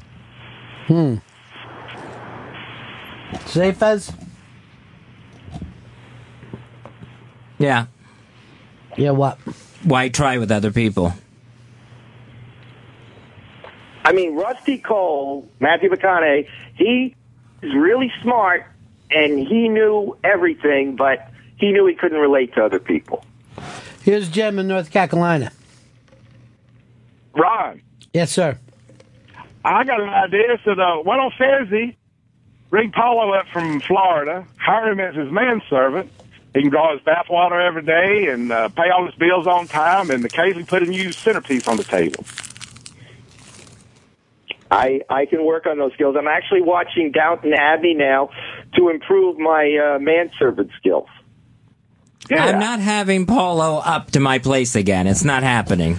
The electric oh, would still be on in your apartment. I'd rather sit in the dark than have Polo in there in the light. But you would have somebody to help pre- help you prep for work, bring up all the shows. There should be a virtual Polo does not want to help me. He just wants to get money out of me. I just That's want been all proven. His money. I want all his money. All I can do Thank is you for write finally admitting it. It'd be great. Fez, maybe if you get some of that mo- money out of your wallet and into the power company. The power company's been paid. They just haven't turned it back on yet. Paulo would make sure that they did. He could be at the house and wait for them. Yeah. I would be. I'm what they call a fixer. You need a fixer, dude. You just said you're being put out of your mansion. How are you a fixer? Well, because I, I don't have the proper employer. If I had the right employer who would who would take care of me, I'd take care of him. Let me I say this like- to you. You move in with Fez, and there'll be time for you to do your writing. If you sell a script, would you give Fez half your profits? I'll tell you what. If I feel that he cares enough to take care of me, I'll take care of him. Fezzy? No, it's he's on the lying. line. No, I, Have it's not on a the line. No, he's lying. He just if he comes up here, he's just going to bore ass me for money. He tries to play nice to make all the listeners hate me. Acting like he has my best interests at heart. Go get the money from that con man partner of yours that you somehow had 10 grand to throw his way. Because we're two little guys, I'm trying to make. You have all the money in the world when it comes to him, but then you call this show and act like I'm the bad guy for not giving you 10 grand myself. Here's the thing. Here's I'm the not thing. doing it. I have done this show for a long time, more than any listeners out there would likely know. And I've done it out of love and support and loyalty. I've never been paid the big bucks that you've been paid. That's all I'm saying. I've never been paid. You've been paid very well, and you're always uh, want everybody to feel sorry for me, for you, but you don't feel sorry. I haven't asked anyone to feel sorry for me. You don't feel sorry for me, as you said. I mean, I understand. I understand. That's why I'm making, uh, you know, I'm doing the best I can on my own because I have no one in my life, Fez. No one. And then you have got any this guy that you hand thousands of dollars to. Yes, he's a Go friend. live with him. What As are I you guys said. deciding? I'm deciding no. Final answer. I do. I'm always, always easy to get along with. I'm not trying to cause any trouble. That's Fez exactly what you're doing. That's all you do. Is you No. is you come You on here and say, "Oh, I just want to help Fez. Oh, I don't want to cause any trouble." You send nasty emails behind my back, and then when then you get mad at me because I'm not writing you blank checks. Forget it. What? You don't write me. I've never. You can't write a blank Very check. simple. You don't think you need any help, but everybody. I, I always hear that you need help. I mean, you always say you Your don't need electricity's turned off, Fez. I always hear you need help, and you always say you don't need help. I don't need your help. You're not offering help. It's me, right? I guess you don't need anybody's help, is what you really mean, because in fact, Fez, the way you handle your job is to try and stay out of trouble, and I agree. And when I come on the air, naturally I call attention to you. Because I hear it all the time, and I don't even want to call attention to you. I Oh, want to help you, please. you This want to fight with me. This is how you try to with stay relevant. This is how you try to stay on the air. I don't want to. I mean, in, in fact, that's not what I was trying to do. I don't want to stay relevant because I know I'm I'm on the way out. I know I'm making plans. I'm putting my affairs in order because I realize that Don't say that, Paul. Has you know fucked me over. I'm not I'm not even bitching about it. I know it. I'm I'm not even worried about it anymore. You you should be putting your affairs in order because you have huge health problems. But I don't think you can think in terms of that anymore. I just think you're in terms of just making sure you go to the doctor every day, and that's your main concern. And I can even understand that. I'm not your enemy. So- that's the problem. But you make me my, your enemy. Are you guys going to move in together? No. Fix each other a little bit? Two halves, make a whole? He needs a job.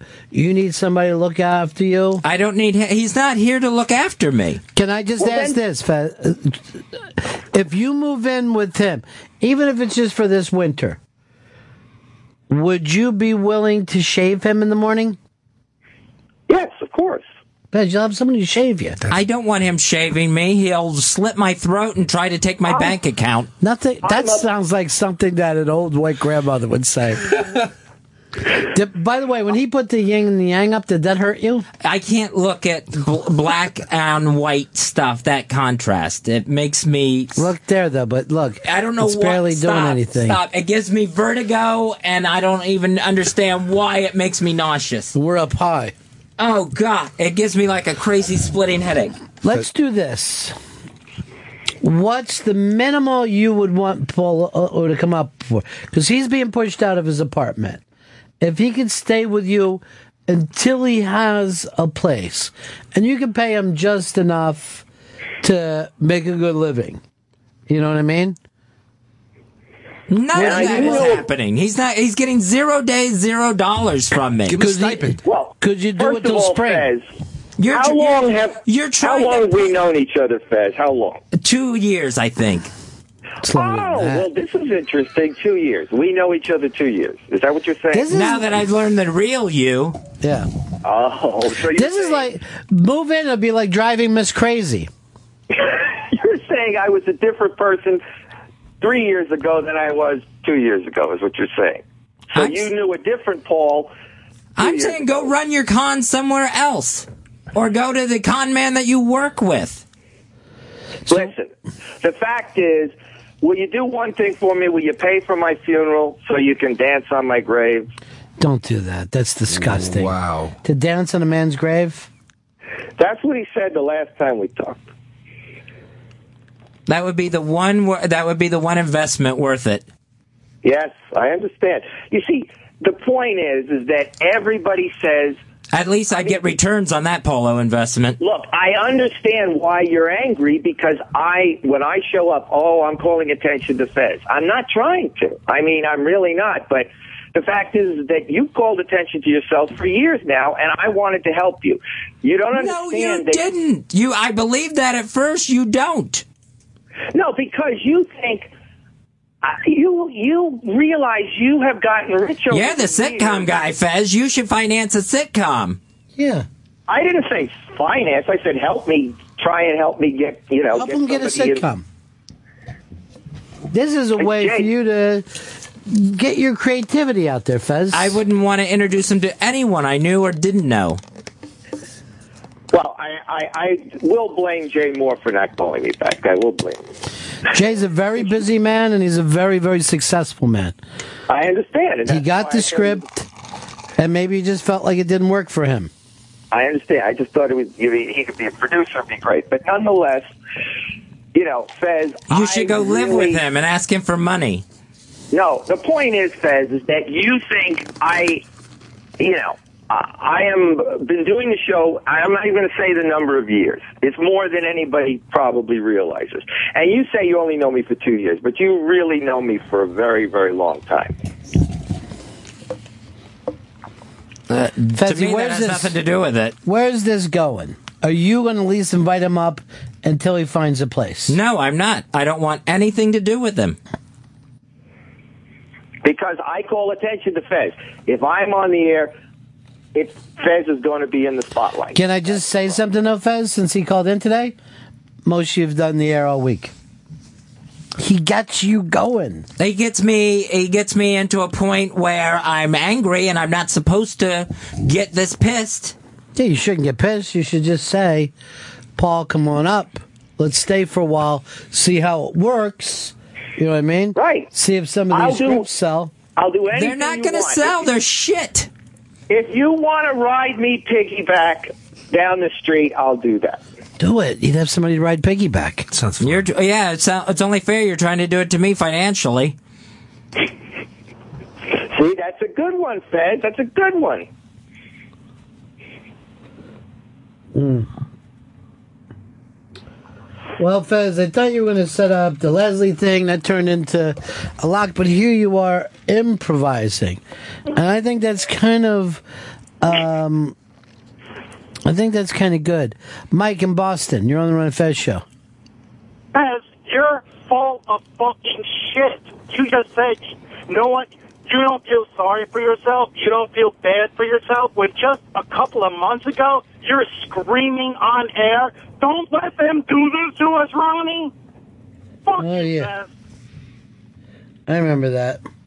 You're basically saying the same thing that Paula was saying. I never said I wasn't feeling sorry for myself. I said I'm not telling other people to feel sorry for me. I never said I didn't feel sorry for myself. I didn't say I wasn't depressed. Don't let them do this to me, Fez. Why do you feel? Why do you feel sorry for yourself, Fez? Uh, Because I mean, I, to me, that's what uh, a depression is, where you get into uh, a thing where you don't feel anything's ever going to go right. Well, this has been going right. You got maybe a new uh, roommate. Not in Polo, I don't. Fixer, a fixer. You know what? You're a breaker. If I no, if I Ask your if I- first wife.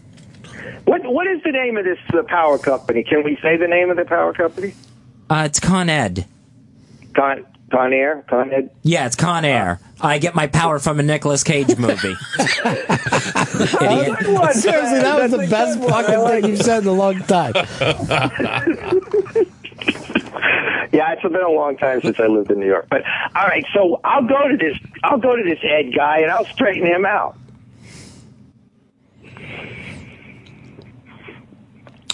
Wow, this is amazing news. I got a spy report.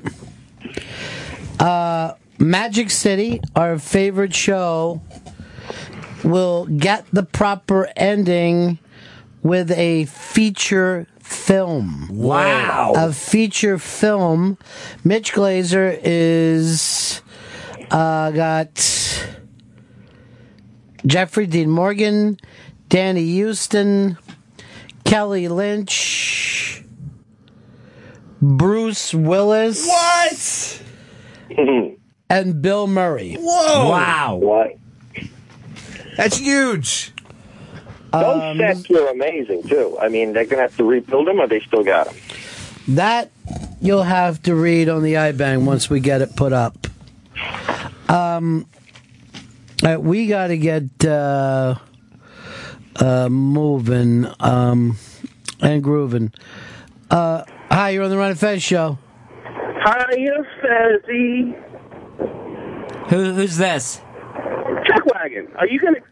See, yeah, Wagon. you think everybody fucking knows you. You're an asshole friend of the other asshole who's on the line, Polo. He's the greatest. He is the greatest guy in the world, Chuck Wagon. I'm not even gonna say how. great Then he go is. live with him. Hi, Polo. I think our plan's working. we we have this is so long running to drive him insane, right? Let's. Why would No, you think seriously. that's funny, Paul? No, seriously. It just proves what I've been saying all along. Polo's not a nice person. He does not have my best seriously. interest at heart. Chuck Wagon is honestly one of the nicest guys in the world, and he loves Fez. But honestly, Fez The Food Network found out he was a scumbag. he pushes people away. That's the problem. Anybody who really likes him gets too close to him, and Chuck Wagon is a perfect example.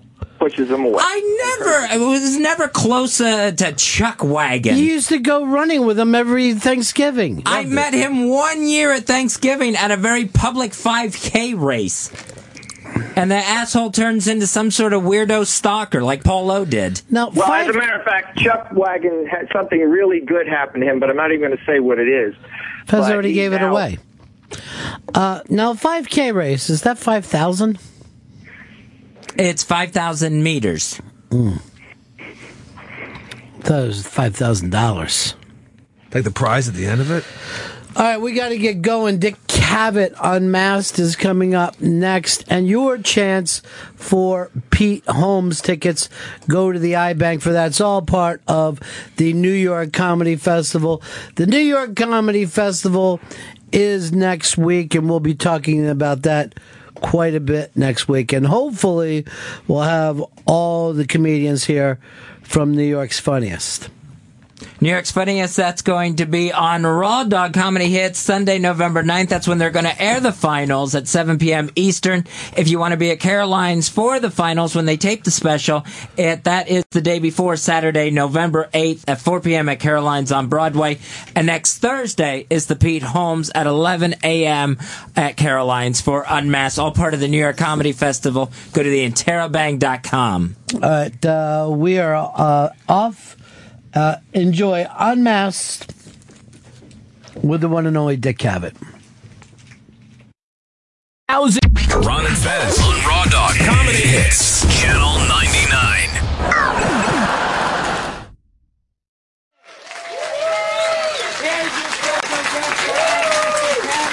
And your host for the show, Ron Bennington. Let's hear it for them.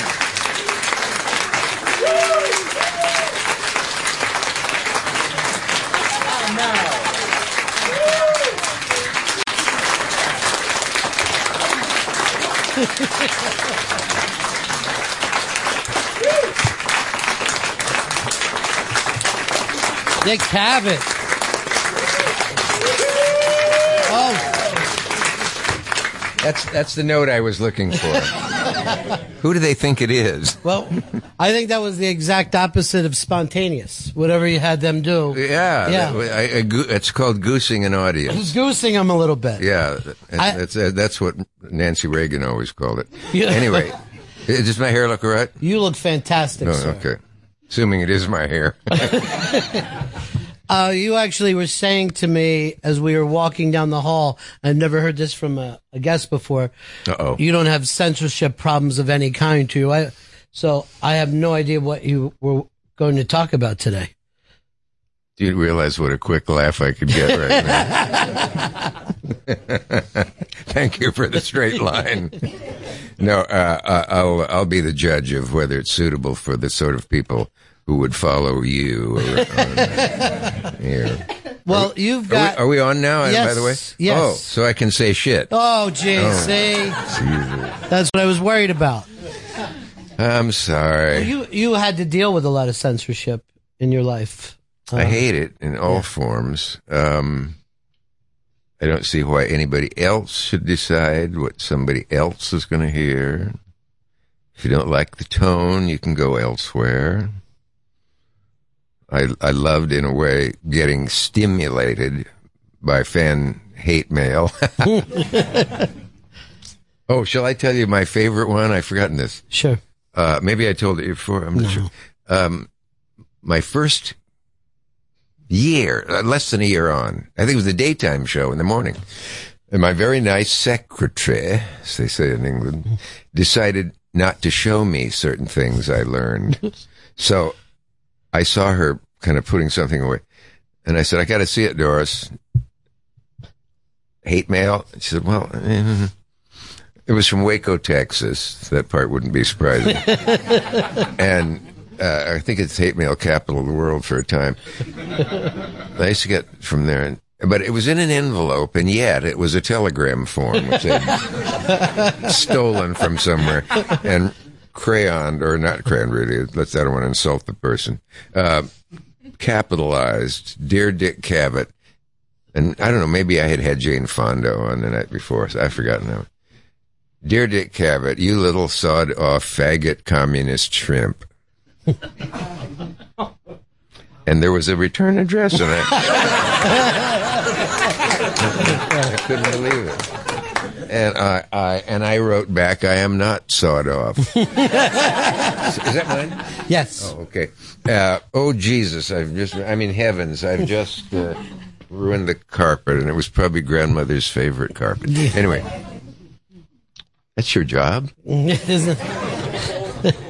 He's always there if something drops. We're going to pull the mustache off and see who it is. Um, why, would, why would someone come here in a disguise? We have to. You know what annoys me is I never thought of that joke before. It really, really annoys me. I hadn't done that a million times as he was growing. You know what up. I think might have inspired it, and it's fun to think where a joke clicked in your head from what source, possibly. Always a mystery to me. Do you remember the poet W. H. Auden? He had I had him on a show, and he had that face affliction, not an illness, but a certain kind of. But as they, it ages, there are all kinds of folds. It seems to be being pushed from the outside to the middle with accordion pleats. Jack said, "We're going to take him down someday, pull his face aside, and see who he is." Not terribly nice, but you know, you know, humor. Jokes rarely are. no, humor nice. is for hurting people. Yeah, it is. you know. Yes, it is.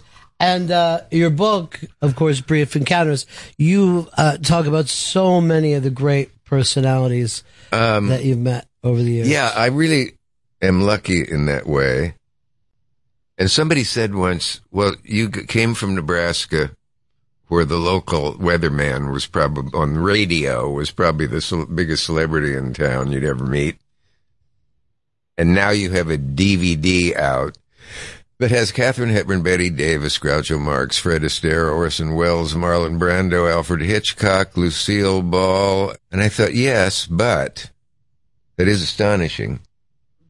And yet, while in Lincoln, Nebraska, I met Basil Rathbone, Charles Laughton, Agnes Moorehead, Charles Boyer. You think I'm making this up? Uh, Dane Clark, Henry Fonda, Cedric, Sir Cedric Hardwicke, and uh, Bob Hope. Why?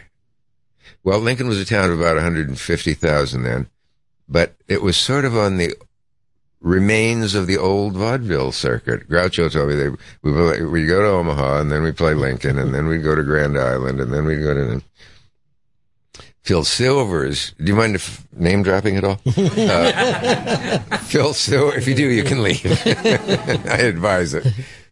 Phil Silvers, when he heard where I was from, said, "Lincoln." I said, "Yeah. What does that mean to you?" And he said, "It means a sign backstage at the Orpheum in Omaha." That said, if you think you're funny, play Lincoln.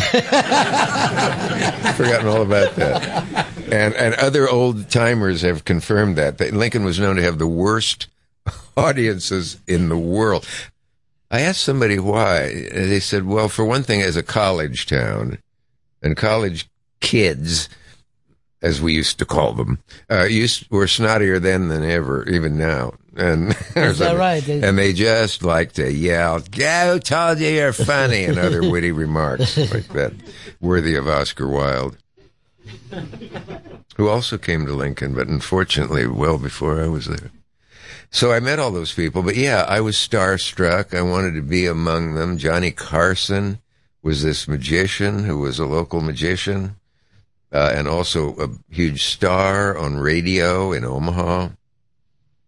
And I thought if I could get where he is, how weird that we finally were on opposite each other. We were good friends. I, I he liked me more than I can ever quite comprehend. Um, and sometimes I'm sorry I didn't. I'm very sorry. I didn't spend more time with Johnny when he was ill. But we had one great evening together. This is it's exclusive for you, I think. You have a way of bringing things out. um, Richard, uh, I found that you're in town. Uh, you want to have dinner? That was my Johnny Carson. I don't know how he did. I don't know what I was out there doing. It was late. I think I was, I don't think I was, anyway, uh, to make this a little shorter than it needs to be in a way, I had a hell of a time to get where he was. a traffic mix up. Uh, they, I hadn't quite finished taping and they had to do something over. There were no cell phones. This will date it slightly. How would I f- call him? He had told me a restaurant to meet him in, but, and I said, Johnny, I said, it's going to take another half hour. And I'm sorry I screwed this up. And, um, besides, I, my clothes were already locked up and I'm, I'm wearing really dirty white running shoes. he said, come ahead, Richard. So I went, and it wasn't even 30 minutes, it was 40, and I get to this dark, typical California type spread out late cocktail restaurant.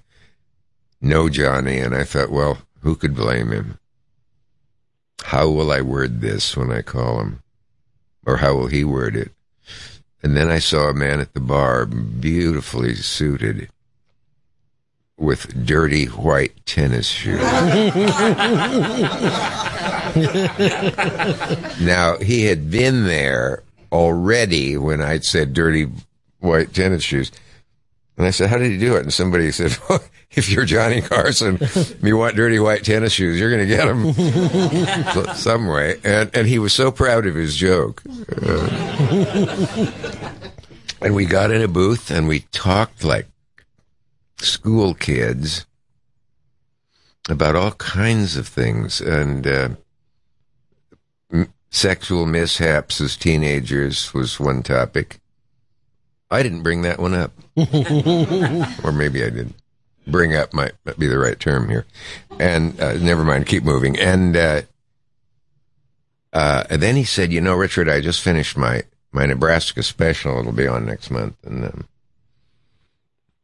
it was covered in people. There was a picture of him beside his old car, and he went on about it. And he has a reputation for being a cold fish with a ramrod up his spine, um, and much of it, and meant to many people, he was that. But everyone who thought that thought that was all he was. And I remember he started saying, um, "You know, I I went back to my old school in Norfolk, and uh, they had prepared so that when I opened the door." all my old, well, uh, all my old teachers were standing there.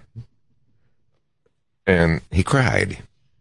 That was my acting. um, that I'll never forget it. And I thought, I wish all the people who think he's such a cold shit uh, person uh, would see this. His staff couldn't believe that I had dinner at his house. We met in Lincoln. I forgot he's the other celebrity I met in Lincoln. I, he was doing a magic show there for probably thirty-five dollars. Drove over in from Omaha, uh, and he was. I went backstage before he went on with two friends. Now you don't go backstage with a magician when he's setting up, and he threw us the filthiest look I've ever seen. And I said, "It's okay, Mister Carson. We're magicians." And he said, "Oh well, that's okay, fellas." And he showed us some card fans and this introduced us from the audience. And um,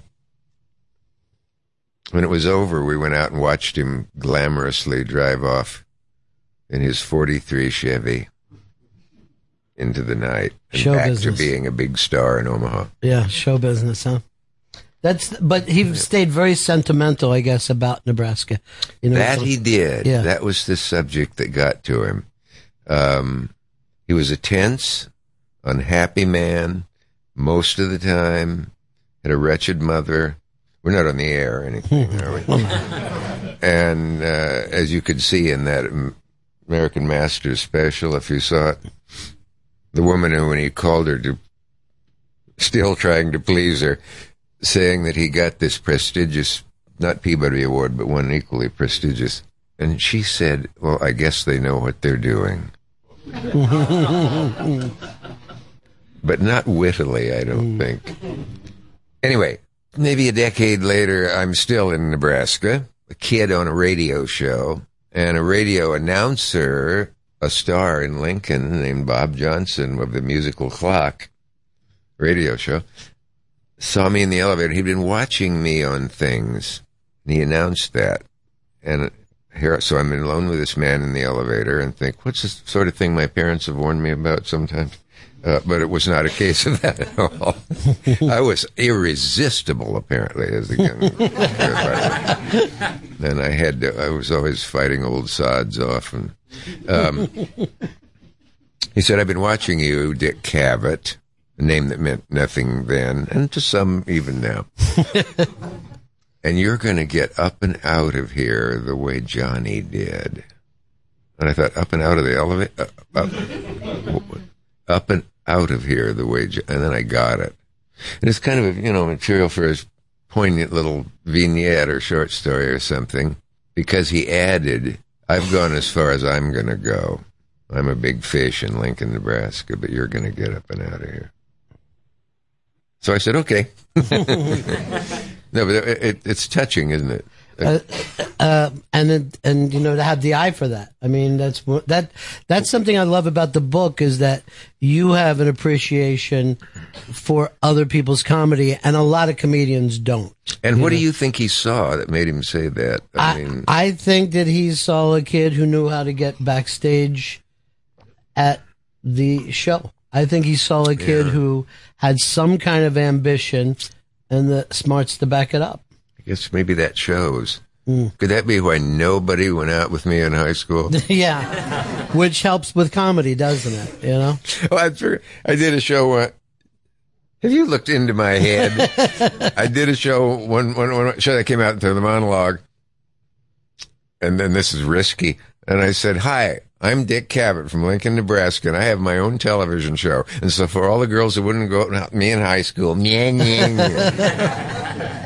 It didn't get that well. Good laugh. I, I remember reading uh, a book that you wrote years ago when you said you went back for your 25th reunion wearing a white jacket, which That's how I saw myself. Yeah. Yeah. Um, I was now famous enough to be called famous. Probably had been on a couple of years. Parenthesis, and then bring back that Woody Allen once said, Cavett, you have to be on TV a lot before they start recognizing you on the street. It's kind of surprising how much you'd have to. Anyway, um, and I'm always used to saying to people and say, Dummy, that's Henry Fonda. Look at him. You're never going to get another chance. I think um, I always had a feeling that I would get somewhere, and that when these those famous people came to Lincoln, I'm sliding off of your question for a minute, but I'm afraid I'll forget this. Uh, I thought I belonged with them, not in Lincoln. And Lincoln was a great town to live in. Uh, people go back there after many, many years. But when the drama quartet, that was Charles Laughton, Boyer, Moorehead, and Hardwicke, Bernard Shaw's Don Juan in Hell, and they did a stage reading of it and toured the country and brought it to Broadway. And uh, I, my obnoxious little way went backstage before it started in this huge coliseum that was packed in Lincoln, um, and met Laughton and everybody. And at the end of it, I ran backstage again. It was actually huge basketball floors in one of those giant Hitler-sized coliseums that state universities have in the Midwest. And th- across this dark floor, in her gown, was Agnes Moorehead and the other three men in their tuxedos. And I ran along the floor, knowing they were going to the stage door. And my thought was, take me with you. I want to leave town with them. I don't want to go back to Lincoln High School tomorrow morning, especially to Miss Martin's class, who would tell us to. S- she was an ancient vierge who would um, tell us to. Uh, Tomorrow's Simon Macbeth, you can read from line 7 to 9, Act 2 to line 10. You may skip line 7 things in the Shakespeare saw fit to grow a little smutty here. you should write that down and tell your student friend and children. Shakespeare saw fit. My father was an English teacher and he roared at that. He said, I can't wait to tell students what Shakespeare saw fit to do. And he was still recovering from misquoting a line in Macbeth in front of his class, where she tells him to stick his courage to the, uh, uh, to screw your courage to the sticking place. And he said, and now Lady Macbeth says, stick your courage to the screwing place. Other way around. Uh, but the people that you admired then, as now, uh, aren't famous just for famous sake. They always seem to be great artists. You are drawn to uncommon people. Um, I guess that's so. Well, aren't we all in a way? well, sometimes I see some people who get famous, and you wonder why. Oh yes, But- that is, is true. Yeah, Dick But- Cheney. yes, the the list could go on. But Is you still alive? Don't yes, ruin my day. Yeah. Okay. As of now, yes. Um, but there, there's always fantastic people that Yeah. you've had the chance to meet, no matter what generation they're from. Yeah, I don't know whether that's. I don't know. Do you believe in fate or what is it, or something in chemistry, or what on earth caused me as a junior in college to come down from New Haven? Oh, say Johnny Winters after this. to come down from New Haven, go to the palace, see Judy Garland, and Fire Island was empty that night. Judy Garland and half of the village. And there was once a cartoon while she was alive, otherwise it's ruined, of two guys coming out of the house on Cherry Grove and Fire Island, probably. And the flags are at half mast, and one of them is saying, "Oh my God, Judy Garland died." she hadn't yet, so obviously. But anyway, I went and saw. Now, what took me around to the stage door and saying I know her to the door guy who tried to who started to stop me, and uh, into her dressing room. And I apparently stayed a little long because she said at one point, "Is this an interview?"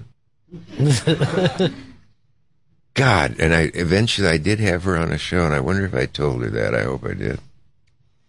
But you always felt that need to go back and talk to whose ever I did. I that's where I wanted everyone to be like that. Yeah. I wanted people to say, "There goes Dick Cavett," the way someone had just said, "There goes Rex Harrison." when I was walking past St. Patrick's Cathedral, and my head whipped around, and there he was.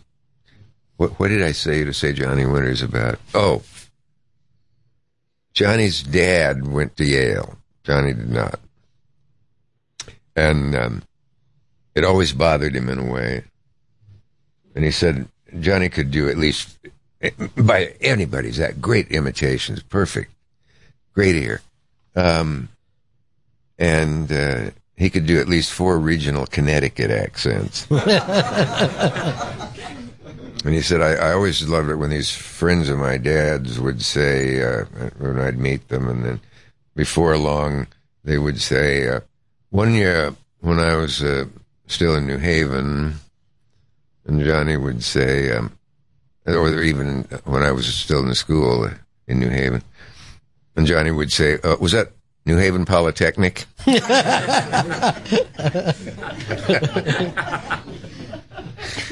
what a funny guy. Amazingly funny guy.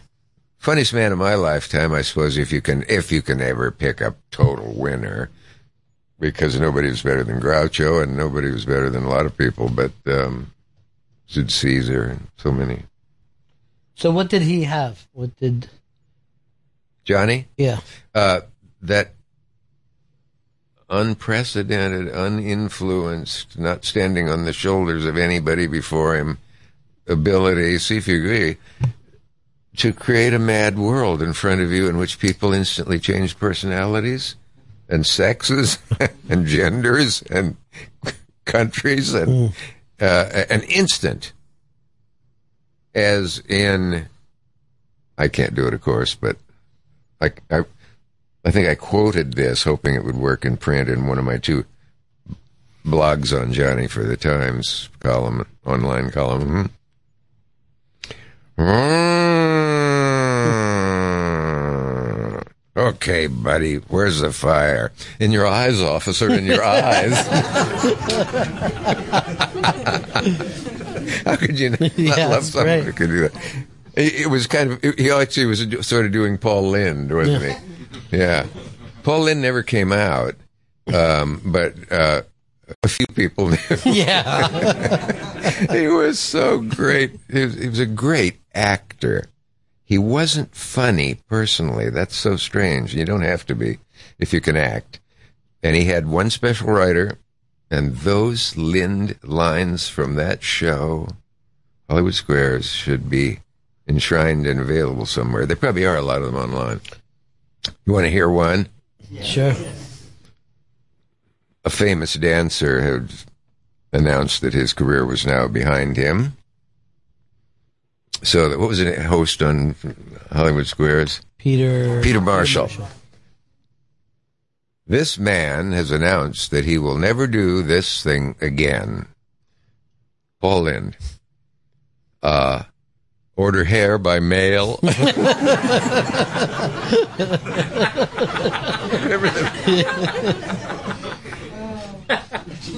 Burton Taylor Fisher time. Anyone old enough to know those mm-hmm. names? The Triangle. These two people are angry at Eddie Fisher. Paul Lynde, his fans. Wonder,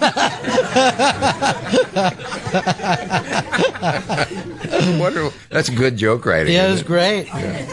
And this is But what I asked him if he'd do a show, you know, and at an, we were on some award show and we were seated together in the rehearsal or something. I said, "You got to come on." He said, "I can't do that. I, I I'm not that guy on the show. I'm not. I don't come up with funny answers. And the minute I'm not funny, they hate me." the sad man and lived hor- had a horrible life. But none of that was ever improvised. None of that was. You wouldn't get that if you went out to dinner with him. Uh, no, that's what he's, that's what he was willing to admit. Yeah, that uh, I don't. People come up and expect me to start break, breaking them up. Uh, he could be funny, I'm sure. I mean, everybody can at times, but but he said that thing that everybody wants from me, I don't have. Well, you know, we were talking about Jonathan Winters, and one person that was crazy about him was Robin Williams, who Robin was, yeah. we just lost this year. Ro- Jonathan gave us Robin Williams in in a, in a large way. I think Robin saw that and thought I can do that um, style, that way, that way of presenting myself. Robin would have had a career without Johnny Winters, of course, but he it was his god. He admitted that he was, and he he would not say, "Of course, I'm influenced almost totally by Johnny Winters." Yeah. Yeah. And, you know, Winters, you know, loved him back, too. I mean, he was crazy about him. Yeah, they, the the um, the reason I happened to call Johnny Winters two weeks before he died on the phone, having meant to forever, knowing other people did, and Richard Lewis said I call him every day, and he had for some years. Johnny was not the happiest of clowns in his life, and suffered from depression and alcoholism and one or two other things, and uh, had a hard time. Um, I'm sure Lewis kept him alive for a while, and uh, I wish he would publish. The, and and Johnny left. He said infallibly, brilliantly funny messages every day on his answering machine. like, but yeah, I I shocked some people and. Um, Time magazine a month when Robin died, and they called me up. I was out in the woods, and they got me and said, "Can you write an article about him in two hours?" Um, and and depression and suicide and f- actors, and uh, I did, and you can Google it. I think the first sentence was, "Robin Williams will not be the last great performer to be plucked from us by suicide and depression, and but I could fill a page with the names of other people or the business, and it does seem to center on to target the talented Why do you think that more is? than others. I can't prove that. I don't think anybody's ever done a statistic on it, but um, I don't know. There may be something in the gen in the genes that is connected to the mental uh, brain chemistry and body uh, receptors and who knows what. But God, the frequency of it. Well, humor does seem to have a shadow, doesn't it? It does. It does, and it, it it's. Uh, I think humor is complete intelligence in a way that I can't totally describe. It's beyond just being smart. It's being able to add to it something funny and entertaining or witty. It doesn't even have to be as witty as the great wits. Groucho and Oscar Wilde, Mark Twain. Do you know what Oscar Wilde said? His perversity when he came to America and was a, very popular with.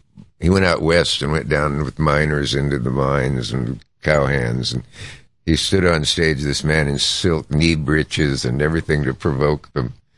And his and and and then they thought they pronounced him a bully boy when he left.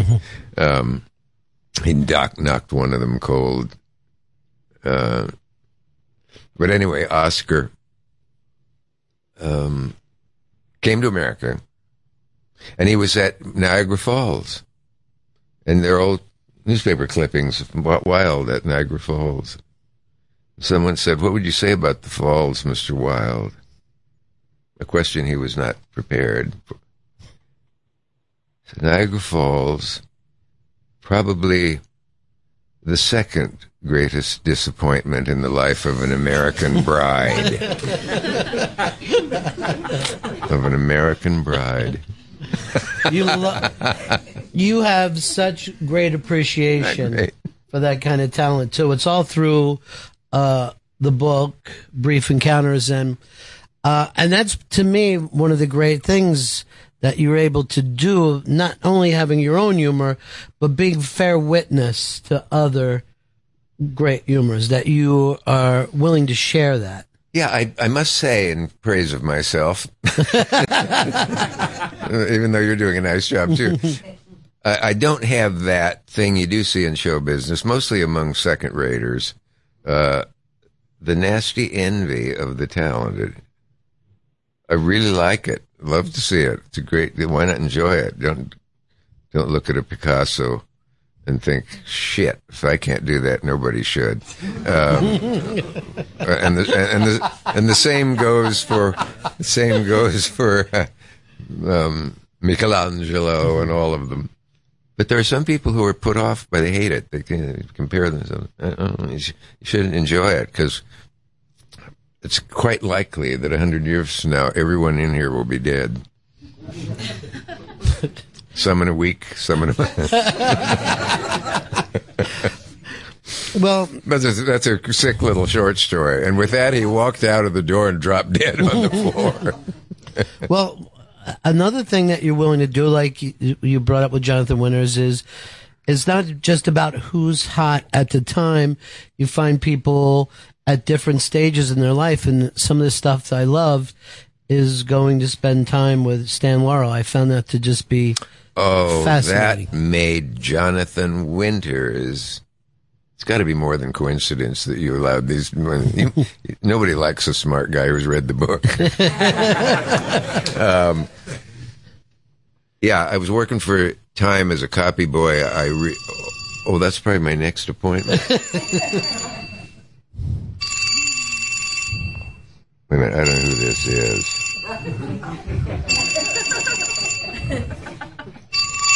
Hello?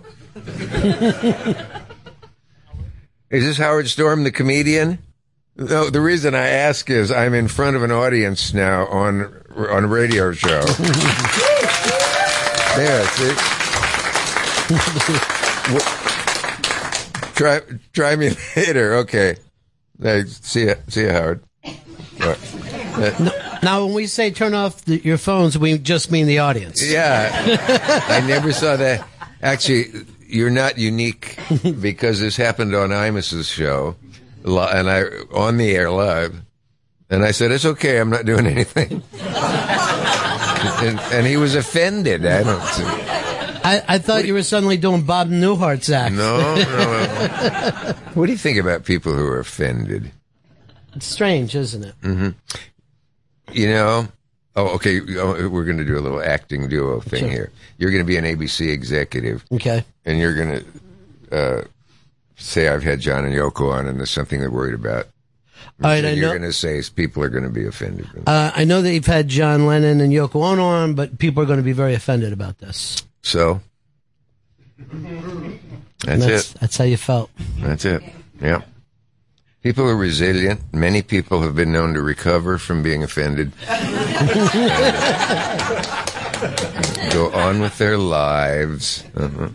But And don't let the door bat you in the ass on the way out if you don't like it. And now that interview, of course, lives on forever because Yeah, it's yeah. a treasured interview. He, he's done so f- few of them. Yeah, and, they the, the, and then they came back and Yeah. performed. Nigger is um, a word that came up uh, on the show. Did that the song. startle anybody?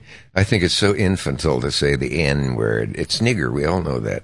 And um, Yoko had written a song called "Woman is the Nigger of the World," which contains a rather interesting attitude and a clear one.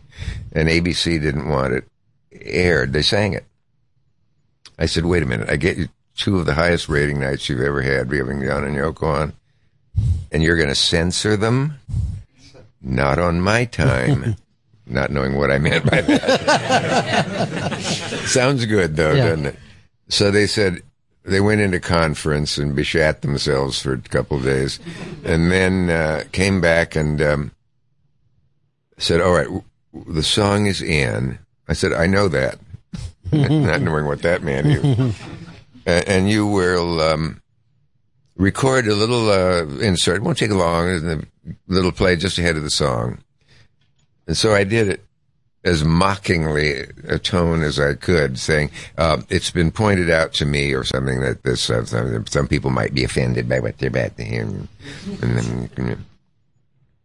well, it played. There were 400 and some complaints. None of them about the song. All of them about, as some writer put it, the mealy mouthed speech you force dicted make before. So there.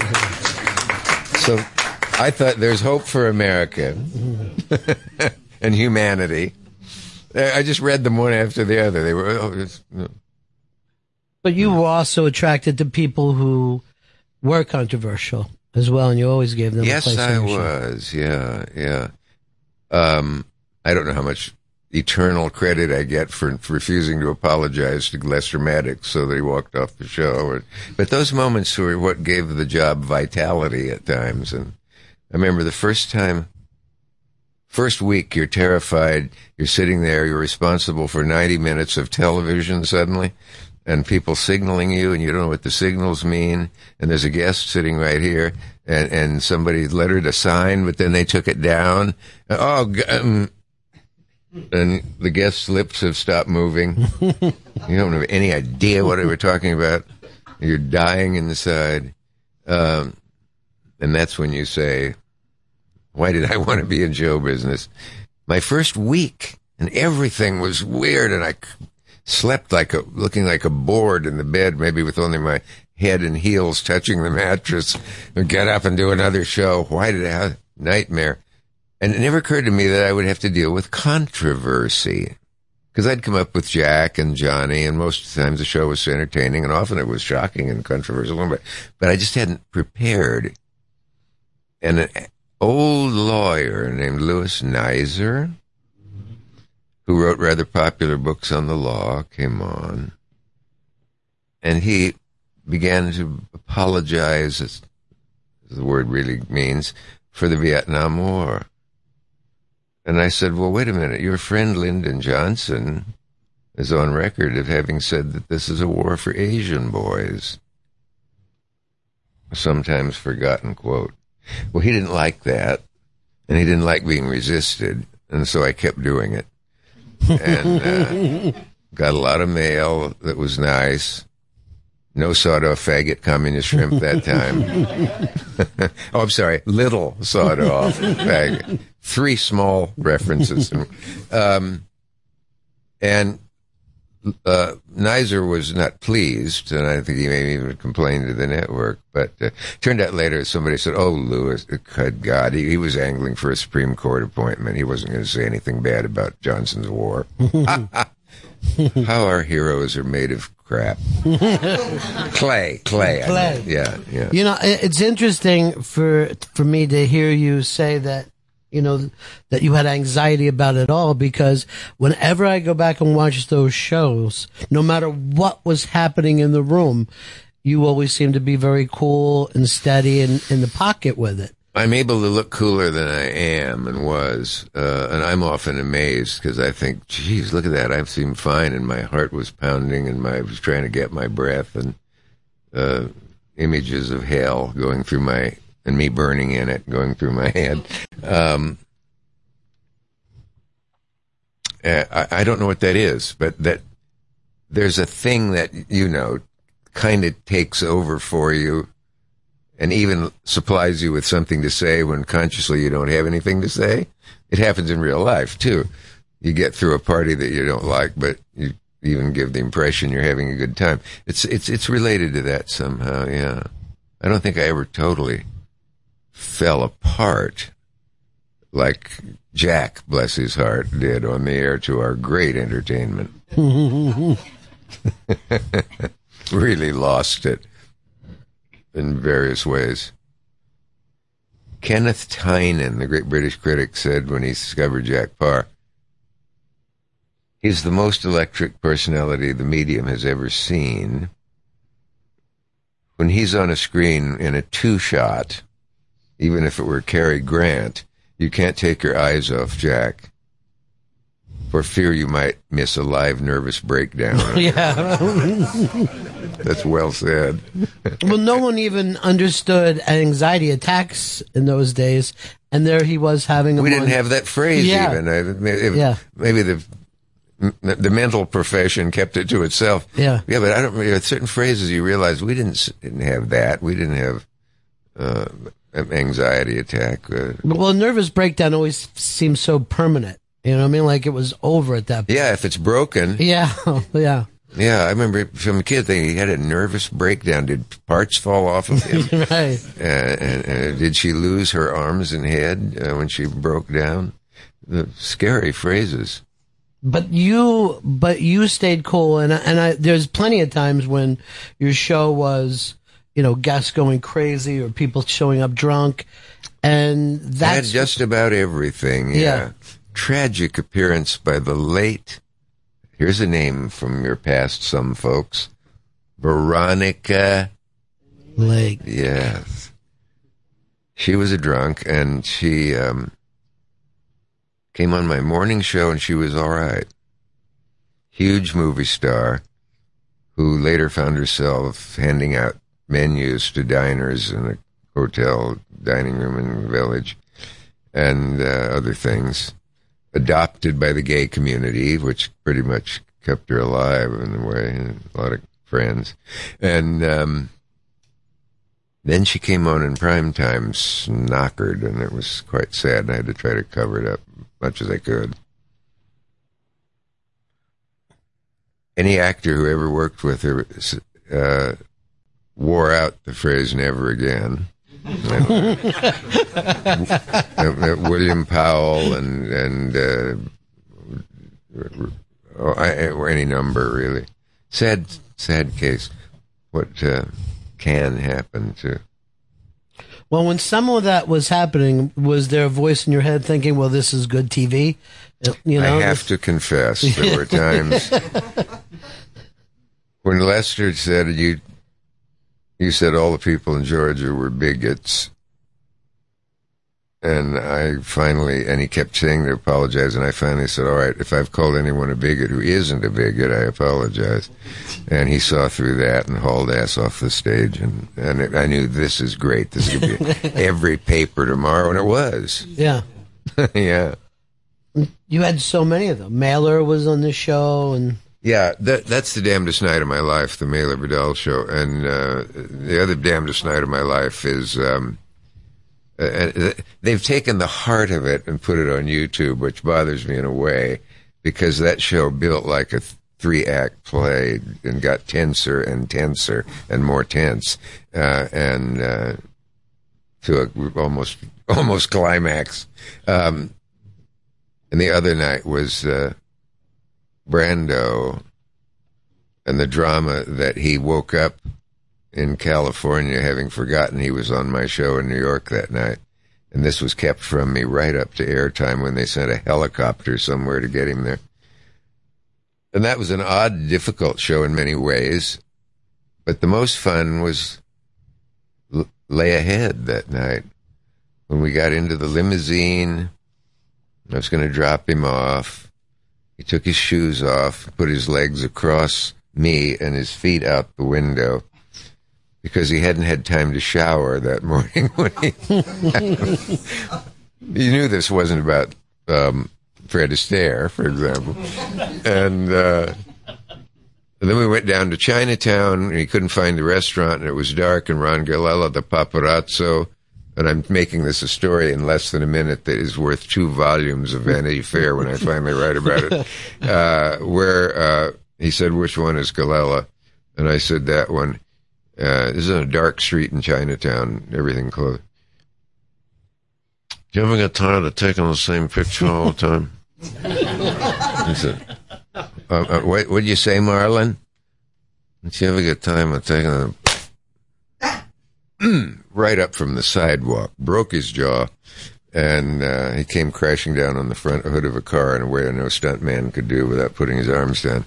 And it was in all the papers. And I, Brando was in the hospital, and his hand swelled up, and I saved his life and got him into a hospital, or we wouldn't have had several movies that we have now, according to the doctor. And um, I loved every second of it. But you know those uh, Galella things. Those, Oh, right. Those pictures are hanging in uh, in galleries now. Yeah, there's one where Marlon and I got out of the cab that we took down there. He said I could call him Marlon. uh, mm, as Nixon would say, these celebrities, as we call them.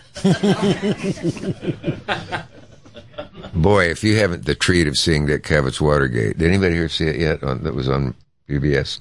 No one. That is appalling. Google it when you get home. It's one hour. I had almost everybody from Watergate on my show, and a brilliant documentary was made of it. I say that because I didn't do the making, just the original show. Oh God, Dick, Dick Cavett's Watergate. It's on YouTube, and it's on PBS org, I think. But try YouTube. I'll You never speak to you again if you don't. You were on the enemies list. I thought people watched PBS. Yeah, you were on you were on the enemies list when Nixon's. I don't know. Some people deny there ever was an official enemy list, enemies list that you can hold in your hand. Uh, I'm not sure of that. Um, but it tickles me that this show got clip service and 725 rave reviews around the country, and this audience never heard of No, this. Who wrote those reviews? Yeah. Maybe they're the only people who saw it. Well, these No, people watch Mad Men. That's that- what they're into. Well, I do too. Have you ever Googled Jon Hamm's penis? Um, No, no. I just want to make sure. Does Google mean something different to you than it does to me? oh, that's wonderful. You deserve a hand for that. You know, a friend of mine asked me that crazy question, and I said, ah, great.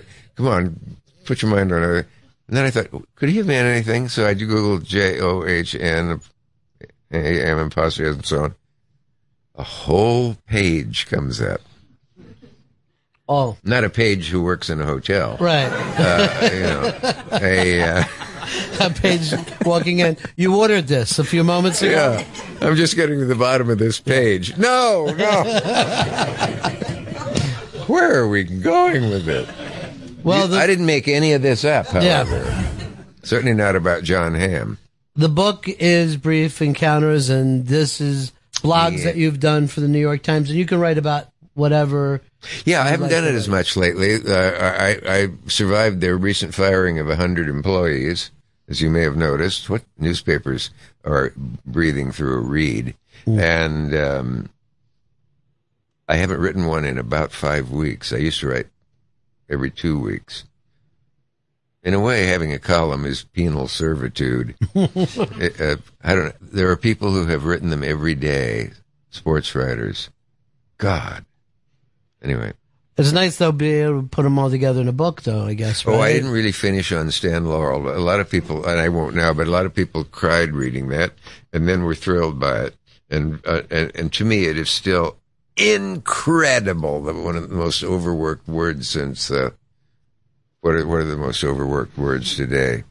Um, what's the one that no college student, teenager can go two sentences. Awesome. Awesome. Awesome, whatever, and um, amazing. Well, amazing will be twice in the same commercial, and then in the voice of the host of the show in the next sentence.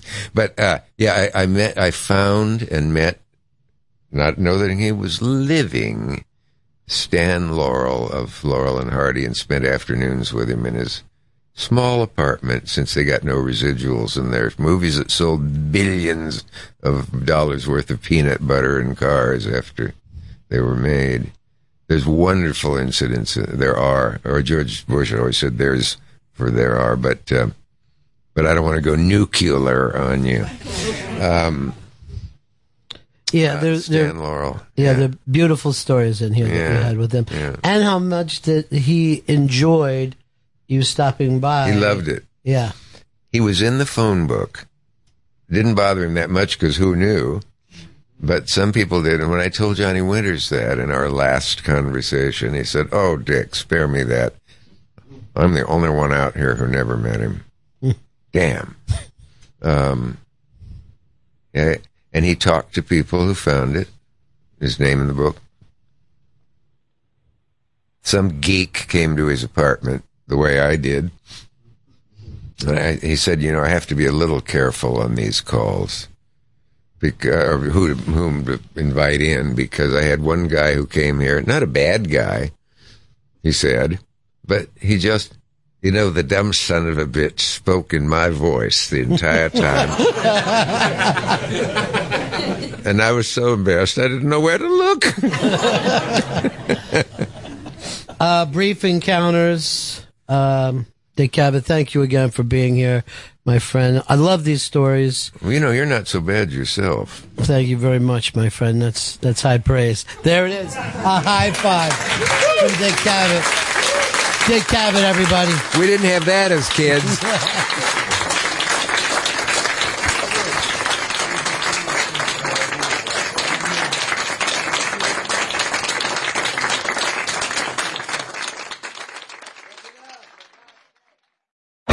You know what you've been doing? You've been listening to the Ron and Fez show. It's now over, but don't worry, you can listen again and again on SiriusXM On Demand. Go to SiriusXM.com slash on demand. Listen to Ron and Fez whenever you want. Go to SiriusXM.com slash on demand.